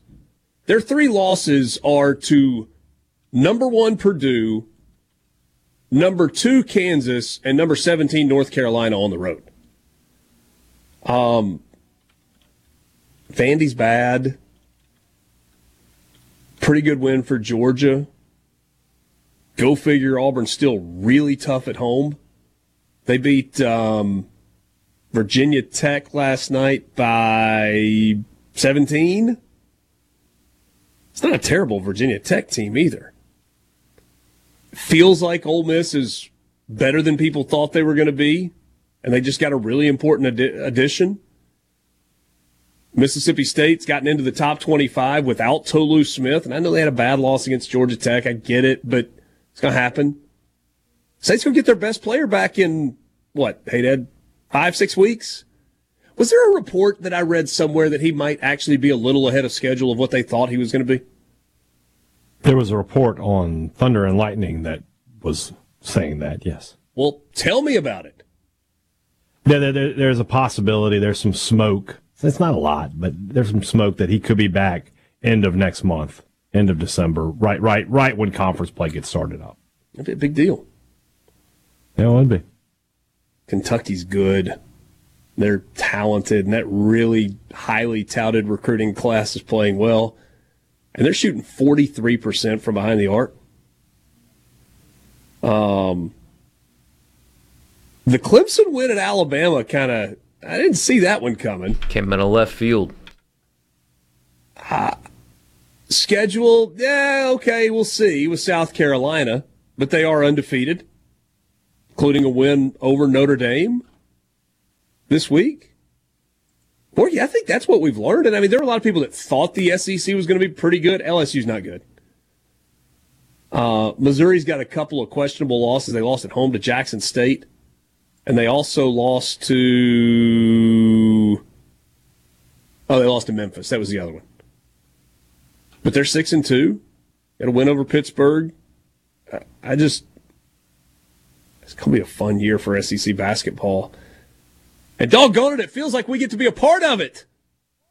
We don't have to be innocent bystanders, pretend to be interested observers. Because I think there are two pretty good teams here in the Magnolia State that are going to be in the mix. I think. Sports Talk Mississippi, five o'clock hour coming up. We'll start it out with the college football fix.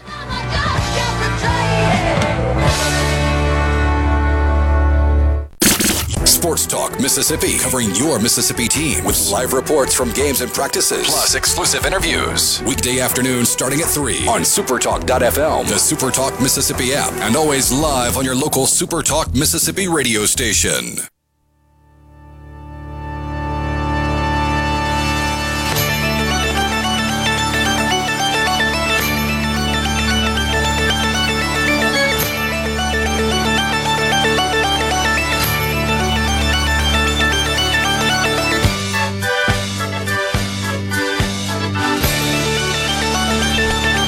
Five o'clock hour with you. This is Sports Talk Mississippi in the Pearl River Resort Studios. Thanks for being with us alongside Michael Burke. Burke, Burke, Burke, Burke. What? Well, my brain was thinking faster than my mouth was moving. Here, let's just, uh, hold on. Let me. Alongside Michael Borky. There it is. And the birthday boy, Brian Haydad. That's what I was trying to get to, and it, it Borky and birthday just kind of rolled into one, and that is where we finished. Michael Borky. Uh, yes, yes, that's right. Brian Haydad having a birthday on this Thursday. What, um, got any birthday plans? Uh, we're going hibachi when we get out of here. Ooh, your choice? Yeah. What's your hibachi order? Well, normally I would get a uh, steak, but uh, I think tonight we'll go with uh, shrimp and scallops and some sushi. I'll do some sushi. Is that because it's a healthier, less caloric option and you're trying to still be good, not going to do a birthday splurge? That's correct. Well, I had, a, I had a big lunch. So, well, there was a birthday lunch also. Yeah, but my, my, my friends here in Starkville took me out to lunch for, uh, I don't know why I looked over there like they're sitting there. Uh, they, they took me out to lunch that day, yeah. Nice. They make you buy? For everybody? No, uh, somebody picked up the tab for me. That's awfully nice. Uh, did they yeah. get you a gift also? Or that was the gift? No gift. That was, I mean, I, yeah, that was the gift. Yeah, they're, they're, I, you know, they're my friends. Is there a gift from uh, I mean, you don't have to apologize for that. You like get quiet. I mean, like they're, they're my, my friends. Some of my friends here in Starkville told me it's it's okay. You you're allowed to have friends that live in Starkville, the same town in which you live. Yes. Yeah, I'm I'm glad. I'm glad. Any other uh, any other show? Did you wake up to balloons or breakfast in bed or like uh, a comp- anybody accompany you on your walk this morning? Did no, no. breakfast like, today. Breakfast today was a bowl of uh, Crunch Berry, Captain Crunch, no milk. Dry, I'm sure. It was dry as the day is long. Okay. So. I will say that Captain Crunch is a good choice to just go grab a handful of and munch on. It is. Even it is. But you can't eat it every day. Can't eat it every day. It'll tear the roof of your mouth to shreds. Yeah, yeah, it can be uh, it can be tough. No doubt. No doubt. Yeah. So did did did uh, was there like a birthday present for you?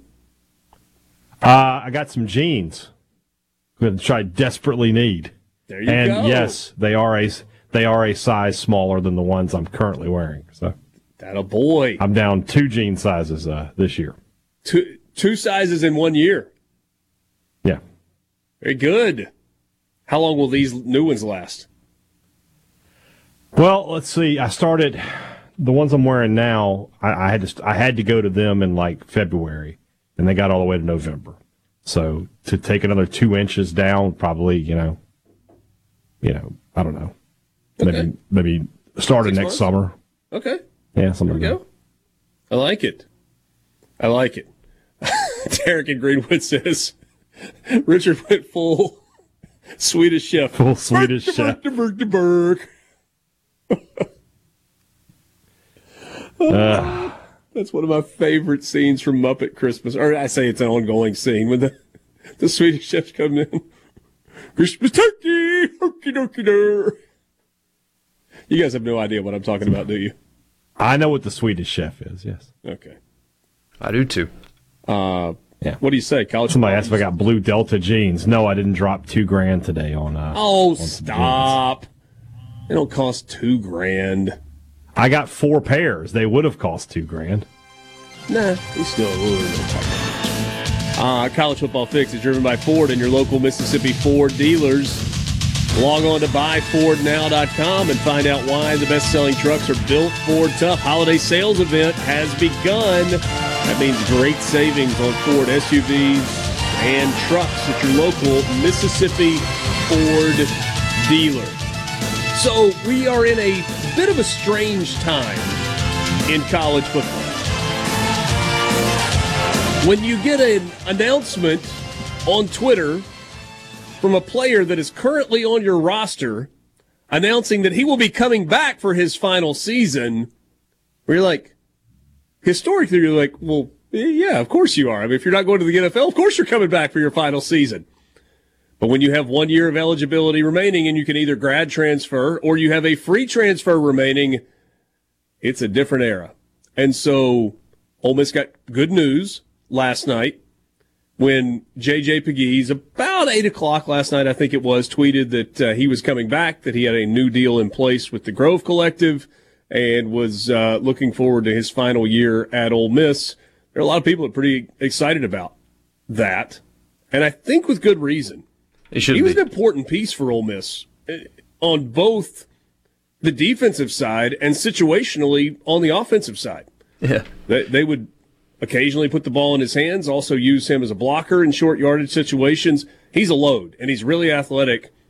And I thought he became a pretty good defensive lineman this season as well. For sure. And those just don't grow on trees. A veteran, experienced guy, also a locker room guy on, on top of all of that.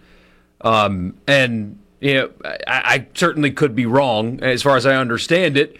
Uh, his deal is is not what a player of his caliber would command in the transfer portal. So you get to keep a guy that's been on your team for a while, and uh, replacing a defensive lineman like him in the portal is shockingly expensive because there's just not that many of them. There are some quality defensive linemen hit the portal. Ohio State had a former five-star hit the portal the other day. Played a year at Ohio State and just for whatever reason doesn't want to be there.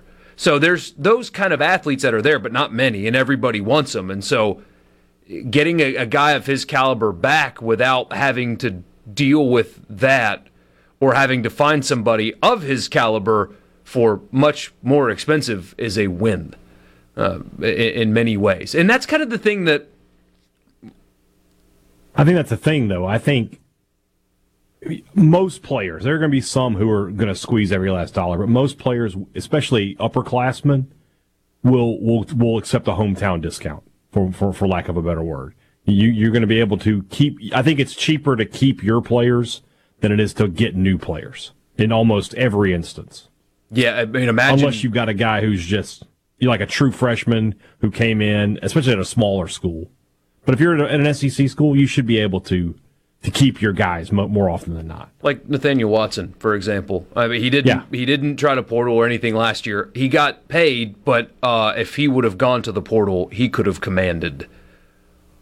I, without knowing the details, you would know more than me. I would guarantee that he could have gotten a heck of a lot more than he got last no, year. Probably no question about it. It's funny you use that, that phrase, hey, Dad, because I was kind of, I was mulling that over in my head. Is there a home ca- a hometown discount? And and I don't know that it's the case for everybody, because there's some guys that are looking to get into a better situation. Like, maybe they spent their time at a school and they just don't think they have a chance to get to the postseason or get to the playoff or win a conference championship or a national championship, and, and that's important to them. So maybe you've been at a bad program for an extended period of time and you want to take a shot at the end. I feel like that happens more, though, with group of five guys who want to yeah. chase playing at the highest level. Um, you know, we, we've seen a couple of examples. Priestcorn would be a good example of that. Caden Priestcorn would be a good example. He he left Memphis after last season, um, and was an important part of the Ole Miss team. And I think Caden Priestcorn is a guy that Ole Miss is working desperately to try and get him to spend the last season of eligibility that he's got in Oxford. And those guys, isn't that so? We hear so often from people, and I see it everywhere, people talking about how awful all of this is, and it's ridiculous, it's absurd, N I L, it's not sustainable, and this is crazy and all that. Pre-N I L, a guy like J J Pegues, or, or let's pretend for a second that, that Ole Miss gets Priestcorn back, hadn't made an announcement, but let's just pretend that a guy like him comes back. Those are two guys on opposite sides of the ball that are that are locker room guys, on top of being good players, really good players, helpful. You can win a lot of games with those guys. But they are fringe prospects in the N F L. I assume both of them could find their way in, onto a roster or a practice squad with the right fit, but it's not guaranteed. And in years past, they would just go because they had to. You just you had to go to the N F L. You just had to. If you have a chance to make money and you're healthy, you got to go make money as fast as you can. But a guy like J J Pegues now, as he announced that he signed with the Grove Collective, is getting guaranteed money, can shape his craft and, and maybe improve his draft stock. And Ole Miss benefits from him being around. And college football as a whole benefits from guys, fringe N F L prospects, sticking around for another year. You have young people stay in school for longer. You help football teams. And they get to help themselves all at the same time. There is no downside to the N I L component when you're talking about a J J Pegues. Everybody wins here, and that doesn't get talked about enough. Well, let's pick this conversation back up on the other side of this timeout. That's your college football fix, driven by Ford. Sports Talk Mississippi, covering your Mississippi teams with live reports from the games and practices, plus exclusive interviews with coaches, players, and legends from the past. Sports Talk Mississippi on Super Talk Mississippi.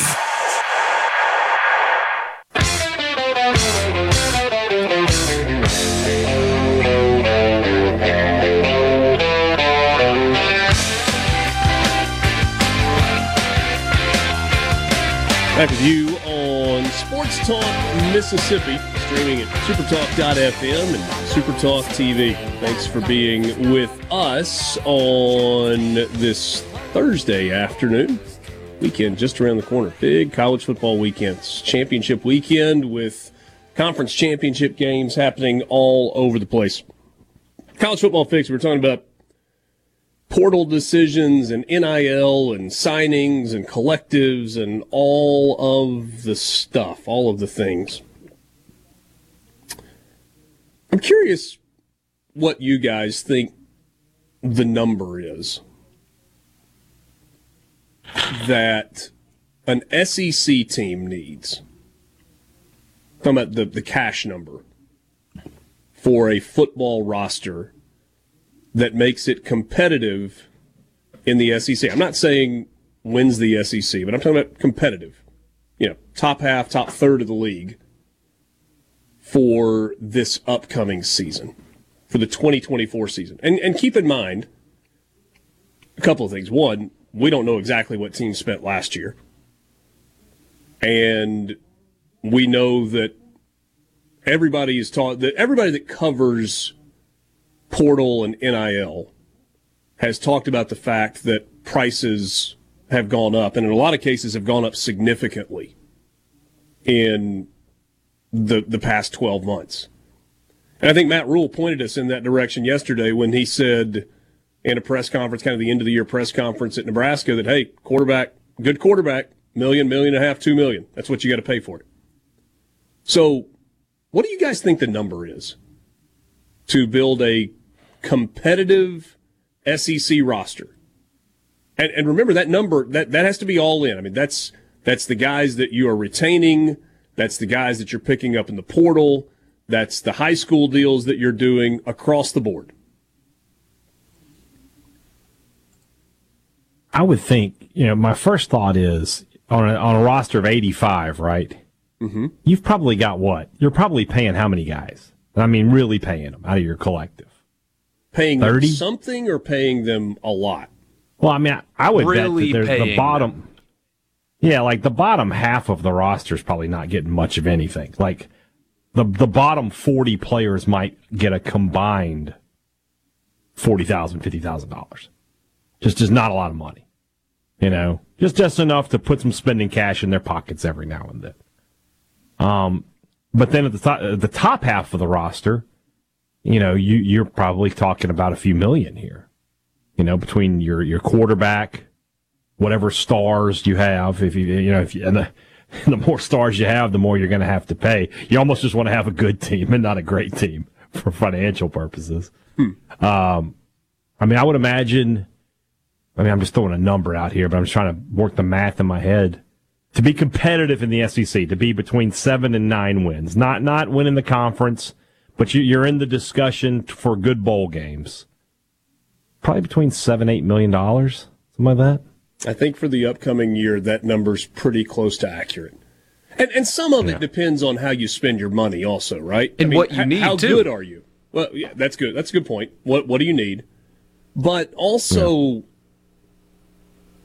How good is your plan? How organized are you? How much time and effort have you put into running it like you're dealing with a salary cap and a budget and you're a skilled negotiator and you do what you, you know, I think that, that piece of it matters, because my guess is like, you know, like in, in a home budget or a business budget or whatever, there are some people that have the ability by making smart choices to make their money go farther than others.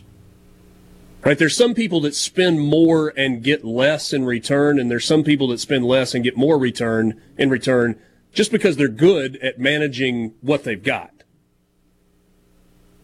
But yeah, I I think probably in that seven to eight million range for the upcoming year. I, and, and it's more, I mean, I think that's more than it was a year ago. My, my guess is, it's a somewhat educated guess, that last year you probably needed to spend somewhere between five and seven million to have a competitive S E C roster. And that, yeah, this year that that number is more like in the six and a half to eight and a half million dollar range. I do think a bubble's coming. We're just not there yet, but this is what I tell people all the time. I know that this isn't what college football has been on the surface anyway. I mean, there there have been deals under the table since I mean, a long, long time ago, since before I was born, this is what college football's been. But the, the numbers are significantly higher, of course yeah. they are. It's not really comparable. But what well, I tell... Whoever you think was cheating the most in the S E C. Like, I mean, that, that different people will have different opinions on that. But whoever you think was cheating the most, they weren't spending anywhere close to five million dollars in a single year. Yeah, I mean, L S U's hospital nah, no charity fund got caught. What what was it? four hundred K? That buys you a left tackle now. Uh, or might not even be a good one. But this is what I tell people. It, it, it's college sports now. It, and you love the helmet, you love your school, you love watching the games, right? And so this isn't changing. Toothpaste can't go back into this, too. Players are going to get paid. Maybe they find a way to cap it, but I doubt it because you got anti-tri- It's It's a mess, right? This is what it's going to be for a while. And so instead of just kind of you know, whining about it and, and having such a negative opinion, start embracing this conversation. I know it's an N F L thing. It's not supposed to be a college thing. But the, the courtship of Derek Carr, in hindsight, his red zone production has been awful, but that was interesting. That was a fun thing as a fan. Jeez. It, that, that was, and you had a Saints team that was desperate for a quarterback, so they kind of overpaid a little bit. But that that... stuff can be fun for you as a fan if you just embrace it, because it's not changing. And and so you, you know, getting on Twitter and talking about how much you hate it's not going to change the fact that it's here. And so if you're a State fan and you don't like this, just try to remember that there's a quarterback out there that's a, that's going to join your team, and yeah, he's going to get paid to do it, but you're going to go get one. I don't know. There's a way as a fan that you can enjoy this without it bumming you out. You're you're getting to go shop for a quarterback. And that can be fun if you just have that mindset of, I can't wait to find out who's going to quarterback my team next year. That can be a fun thing as a fan to, to do if you just ignore that this isn't what it used to be. I think as long as you're winning, people can act like it bothers them, but it doesn't really, because people show up for wins. Um, C Spire text line. You got some good comments on here. A suggestion that eight to ten million is the number. You're probably not far off. It might be a little high. Random. Uh, apropos. Uh, I'm sorry. Non sequitur. Russ in Tupelo says there's a shootout going on in Oxford. Football. Football related. Biggersville twenty-eight. Velma Jackson twenty-seven. Six seconds until halftime. I'm glad you cleared that up. I, it just sounded bad when it came out. It's like, I didn't mean for it to sound like that. Football shootout at Vaught-Hemingway Stadium. Biggersville twenty-eight, Velma Jackson twenty-seven, six seconds until half. That's the one A championship game that's happening right now. Uh, let's see here. What are, uh, but I've heard Ole Miss was around twelve to thirteen this past year, twelve to thirteen million. Um, Ole Miss did not spend anywhere close to that much last year. And then he goes on to say, is Judkins worth ten percent of your team budget? And that that's the next layer. That's the, the kind of stuff that, that people are going to have to figure out is, where do you cap yourself? Because there is no salary cap, but you have a finite amount of funds. Mm-hmm. Well, well, I mean, the, the Grove Collective and the Bulldog Initiative only have so much money to spend. And they got to figure that out. Judkins, Judkins, as a running back, is not worth ten percent of your salary cap. But Judkins to Ole Miss and the perception of being able to keep him is worth ten percent of their salary cap. If Judkins goes somewhere else, everybody's going to point to Ole Miss and go, they let that guy get away. What are they going to do for you? They People will use it against them in recruiting. They have to keep Quinshon Judkins at basically any cost. David says his, he thinks the number is ten million dollars. Uh, Mike in Oxford says in baseball, midweek relievers are getting twenty thousand to thirty thousand dollars. Maybe some. Maybe Not some. everywhere. Uh, spend better more, be get ninety-eight. Less. Put that on the entrance to Kyle Field. um, somebody says, this has gotten crazy. Who has all of this discretionary income? It's a reasonable question. That's what people are for. It's not, it's not for person. It's for people. Yeah. But that that's the thing, right? Is even though the system is flawed, we talked about it yesterday, college football is too important to too many people to for, for principles to set in, basically. If you think it's a... If, I've heard from people that think that this is crazy that donate every single month to a collective. because they want their football team to win, because that matters to them so much. And as long as you have that emotion, uh, you, you're going to get people to stop caring about their football team winning? No chance, no if matter what they the say. If you have the emotion and you have wins to go along with it, maybe it is sustainable. More after this. Sports Talk Mississippi.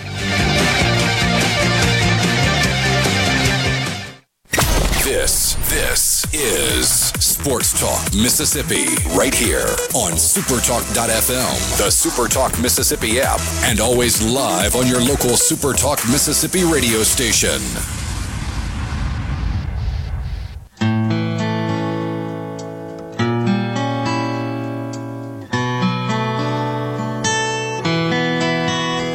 Blame it all on my roots. I showed up in boots and ruined your black tie affair.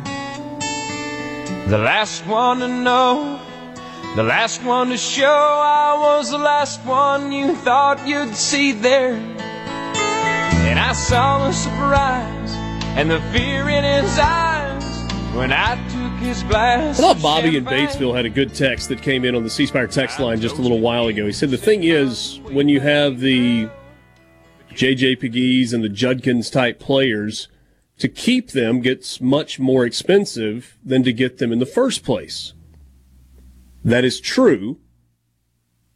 That, that That's true.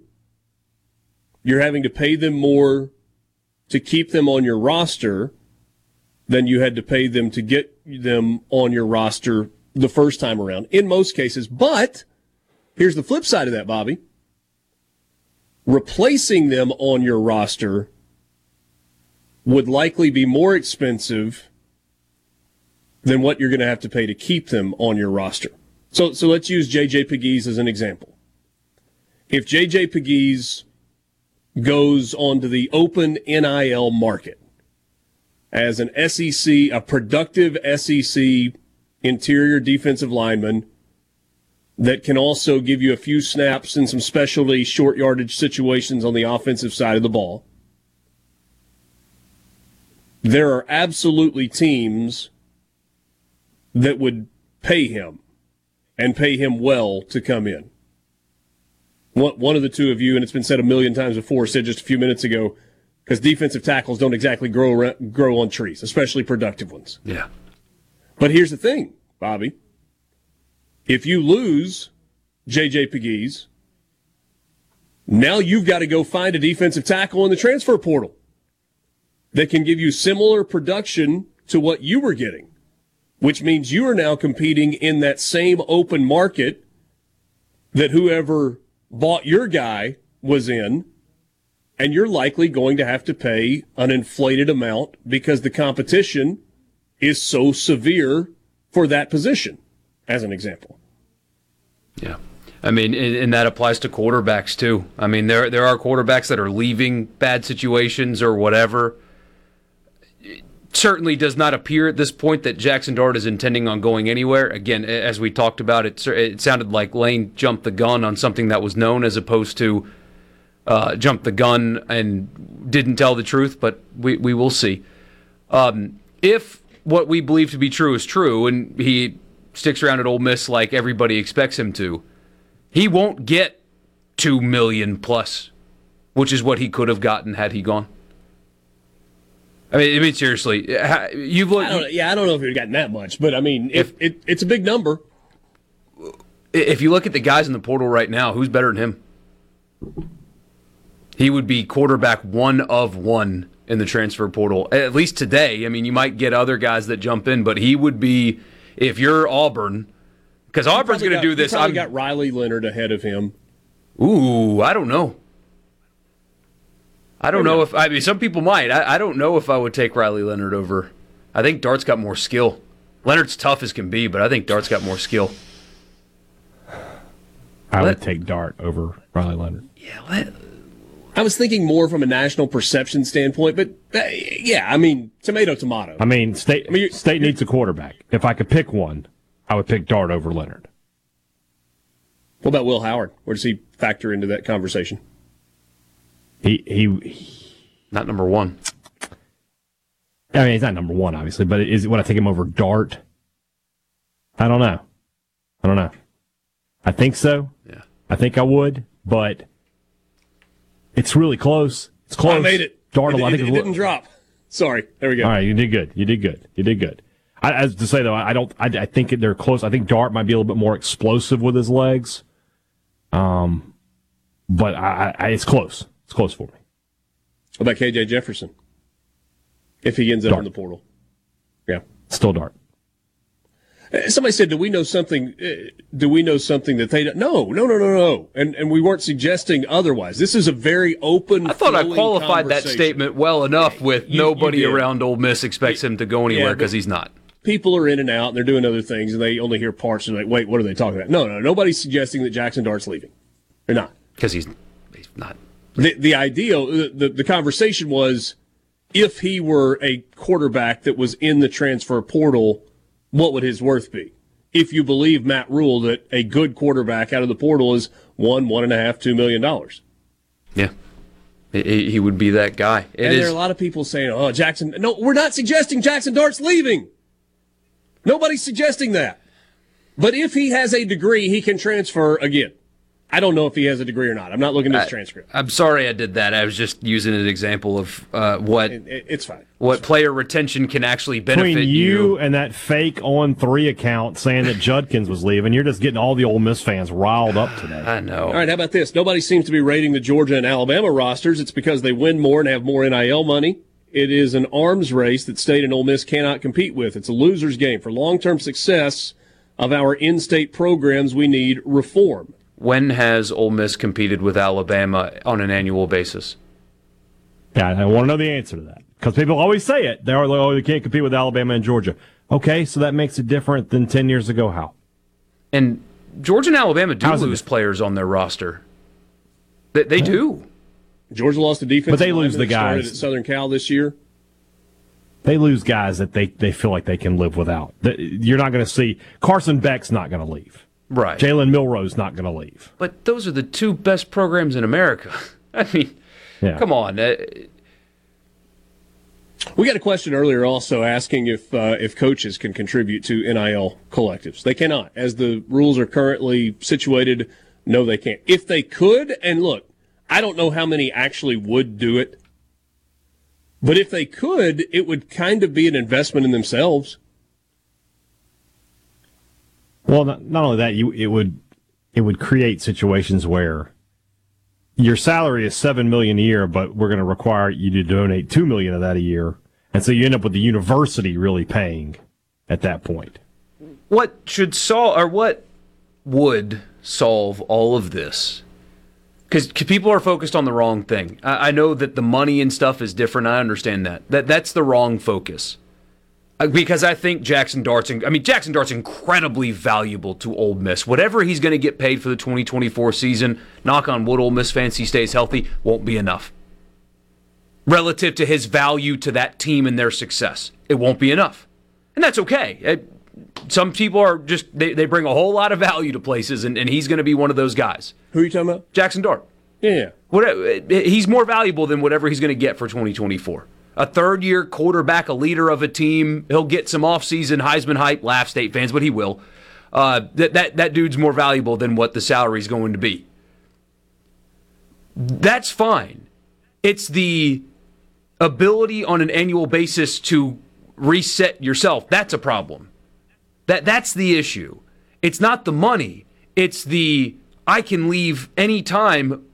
Twice a year, every year for four years. A player can enter the transfer portal in a four-year period eight times. That's the issue. Everybody's focused on money, and, and we're doing it again because it's portal time, and Matt Rule talked about quarterbacks. Patrick Mahomes has a half a billion-dollar contract. He is the most recognizable football player in the world. A Super Bowl-winning M V P quarterback has less power than Ole Miss's fourth-string wide receiver. That's Larry, the issue. Larry and Mize asked a really interesting question. How much money would it take to build an Alabama or Georgia-like roster? Whew. That is a great question. It's, it's, and it's a different price than what it cost Alabama or Georgia, right? because those schools are Alabama and Georgia, and some it, players just want to play there. In the way that you described a hometown discount earlier, yeah, you can get players, the superstar discount here. There's almost like a, you know, national championship contender discount that's there. Exactly. Um, it would cost Mississippi State or Ole Miss probably twice what Georgia, maybe even more than that, what Georgia and Alabama are spending. twenty-two million dollars? An average of a million bucks per position? eighteen was what I was thinking. Um, but look, let, let, let's use ten-win Ole Miss this season as an example. What was different between Ole Miss's roster and Georgia's roster? Lines of scrimmage. There you go. That that's the answer to the question. So it would. This this is not a, a dollars answer for you. And it's actually a more complicated answer even than this, because there's a chemistry piece that matters in this as well. Texas A and M has shown that you can't just go out and buy a bunch of five-star players and automatically get them to play well at a super high level and mesh and everybody buy in. You you got to have everything, right? You got to have chemistry, you got to have buy-in, you got to have willingness to play hard, you got to have guys that love football, and you got to have great coaching to go along with all of that. And it's hard to get all of those things. So how do you build a roster? What would it cost to build a roster that competes with Alabama and Georgia? One, you would have to do it for multiple years. It's not a one-year proposition. And two, you would have to have the ability to invest in skill position players and quarterback and invest heavily on the offensive and defensive lines. Talk Mississippi. Oh my God, what is going on here? Your new home for exclusive sports coverage here in the Magnolia State. Well, it's about time. Right here on SuperTalk Mississippi.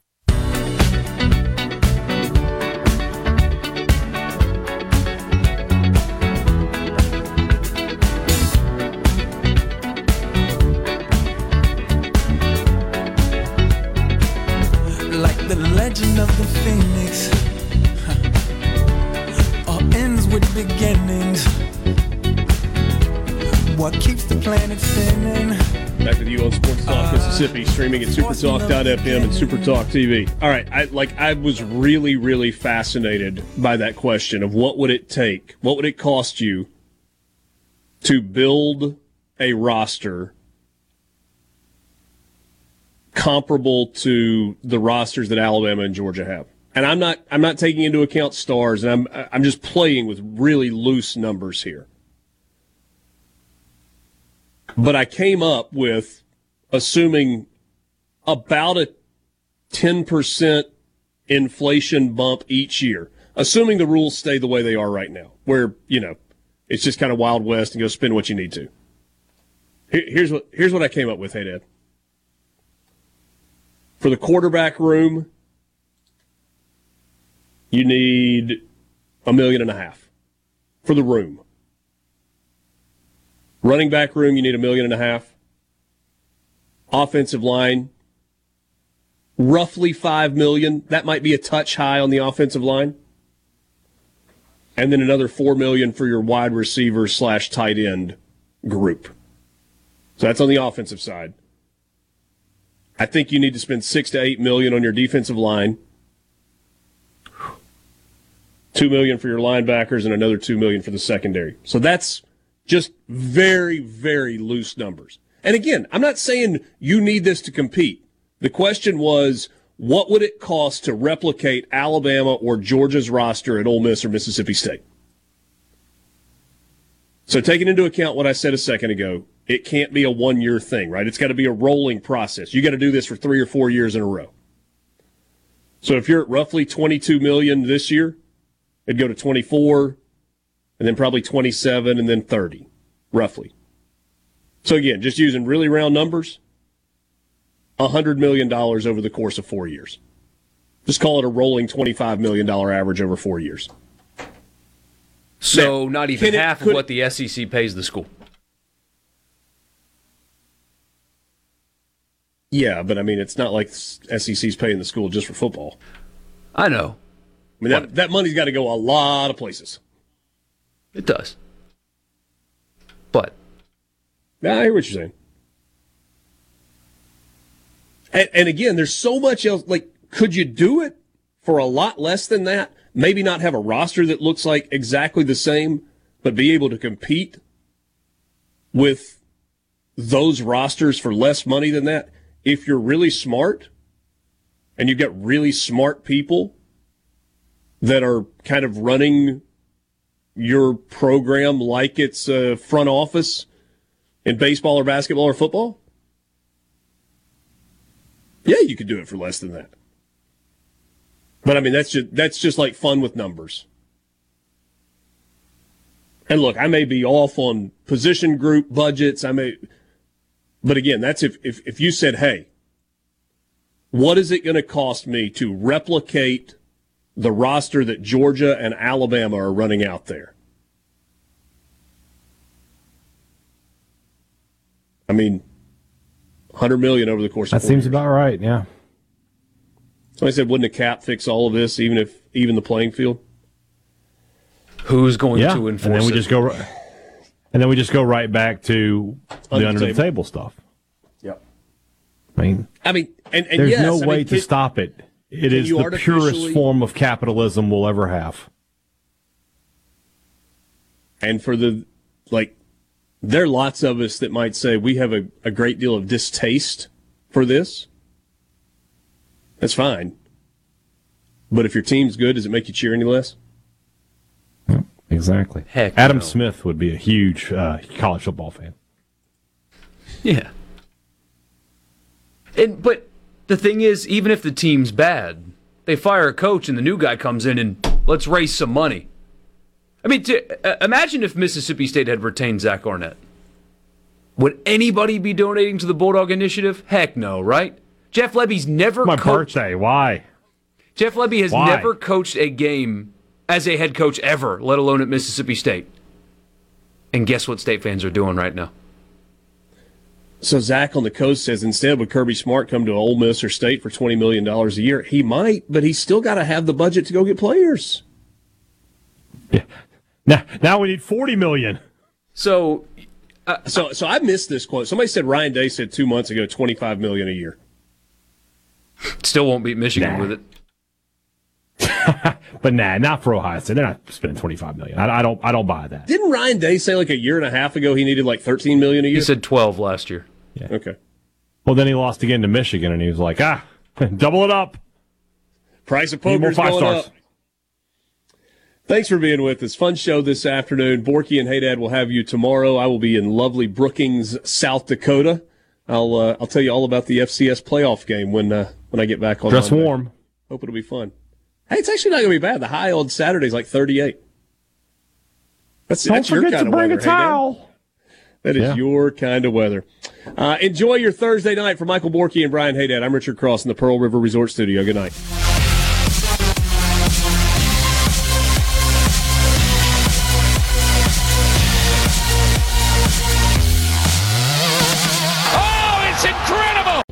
Are you a business owner looking for help with H R benefits and payroll? M W G Employer Services offers a wide range of services and can create a custom plan that fits your needs and budget. I was so overwhelmed with H R stuff. M W G Employer Services took all the stress out of it and even set up my payroll. I couldn't be happier. M W G Employer Services is here to help you succeed. Call us today at six oh one, two oh six, seven nine six six or go to M W G Employer Services dot com. A SuperTalk Mississippi Media Production.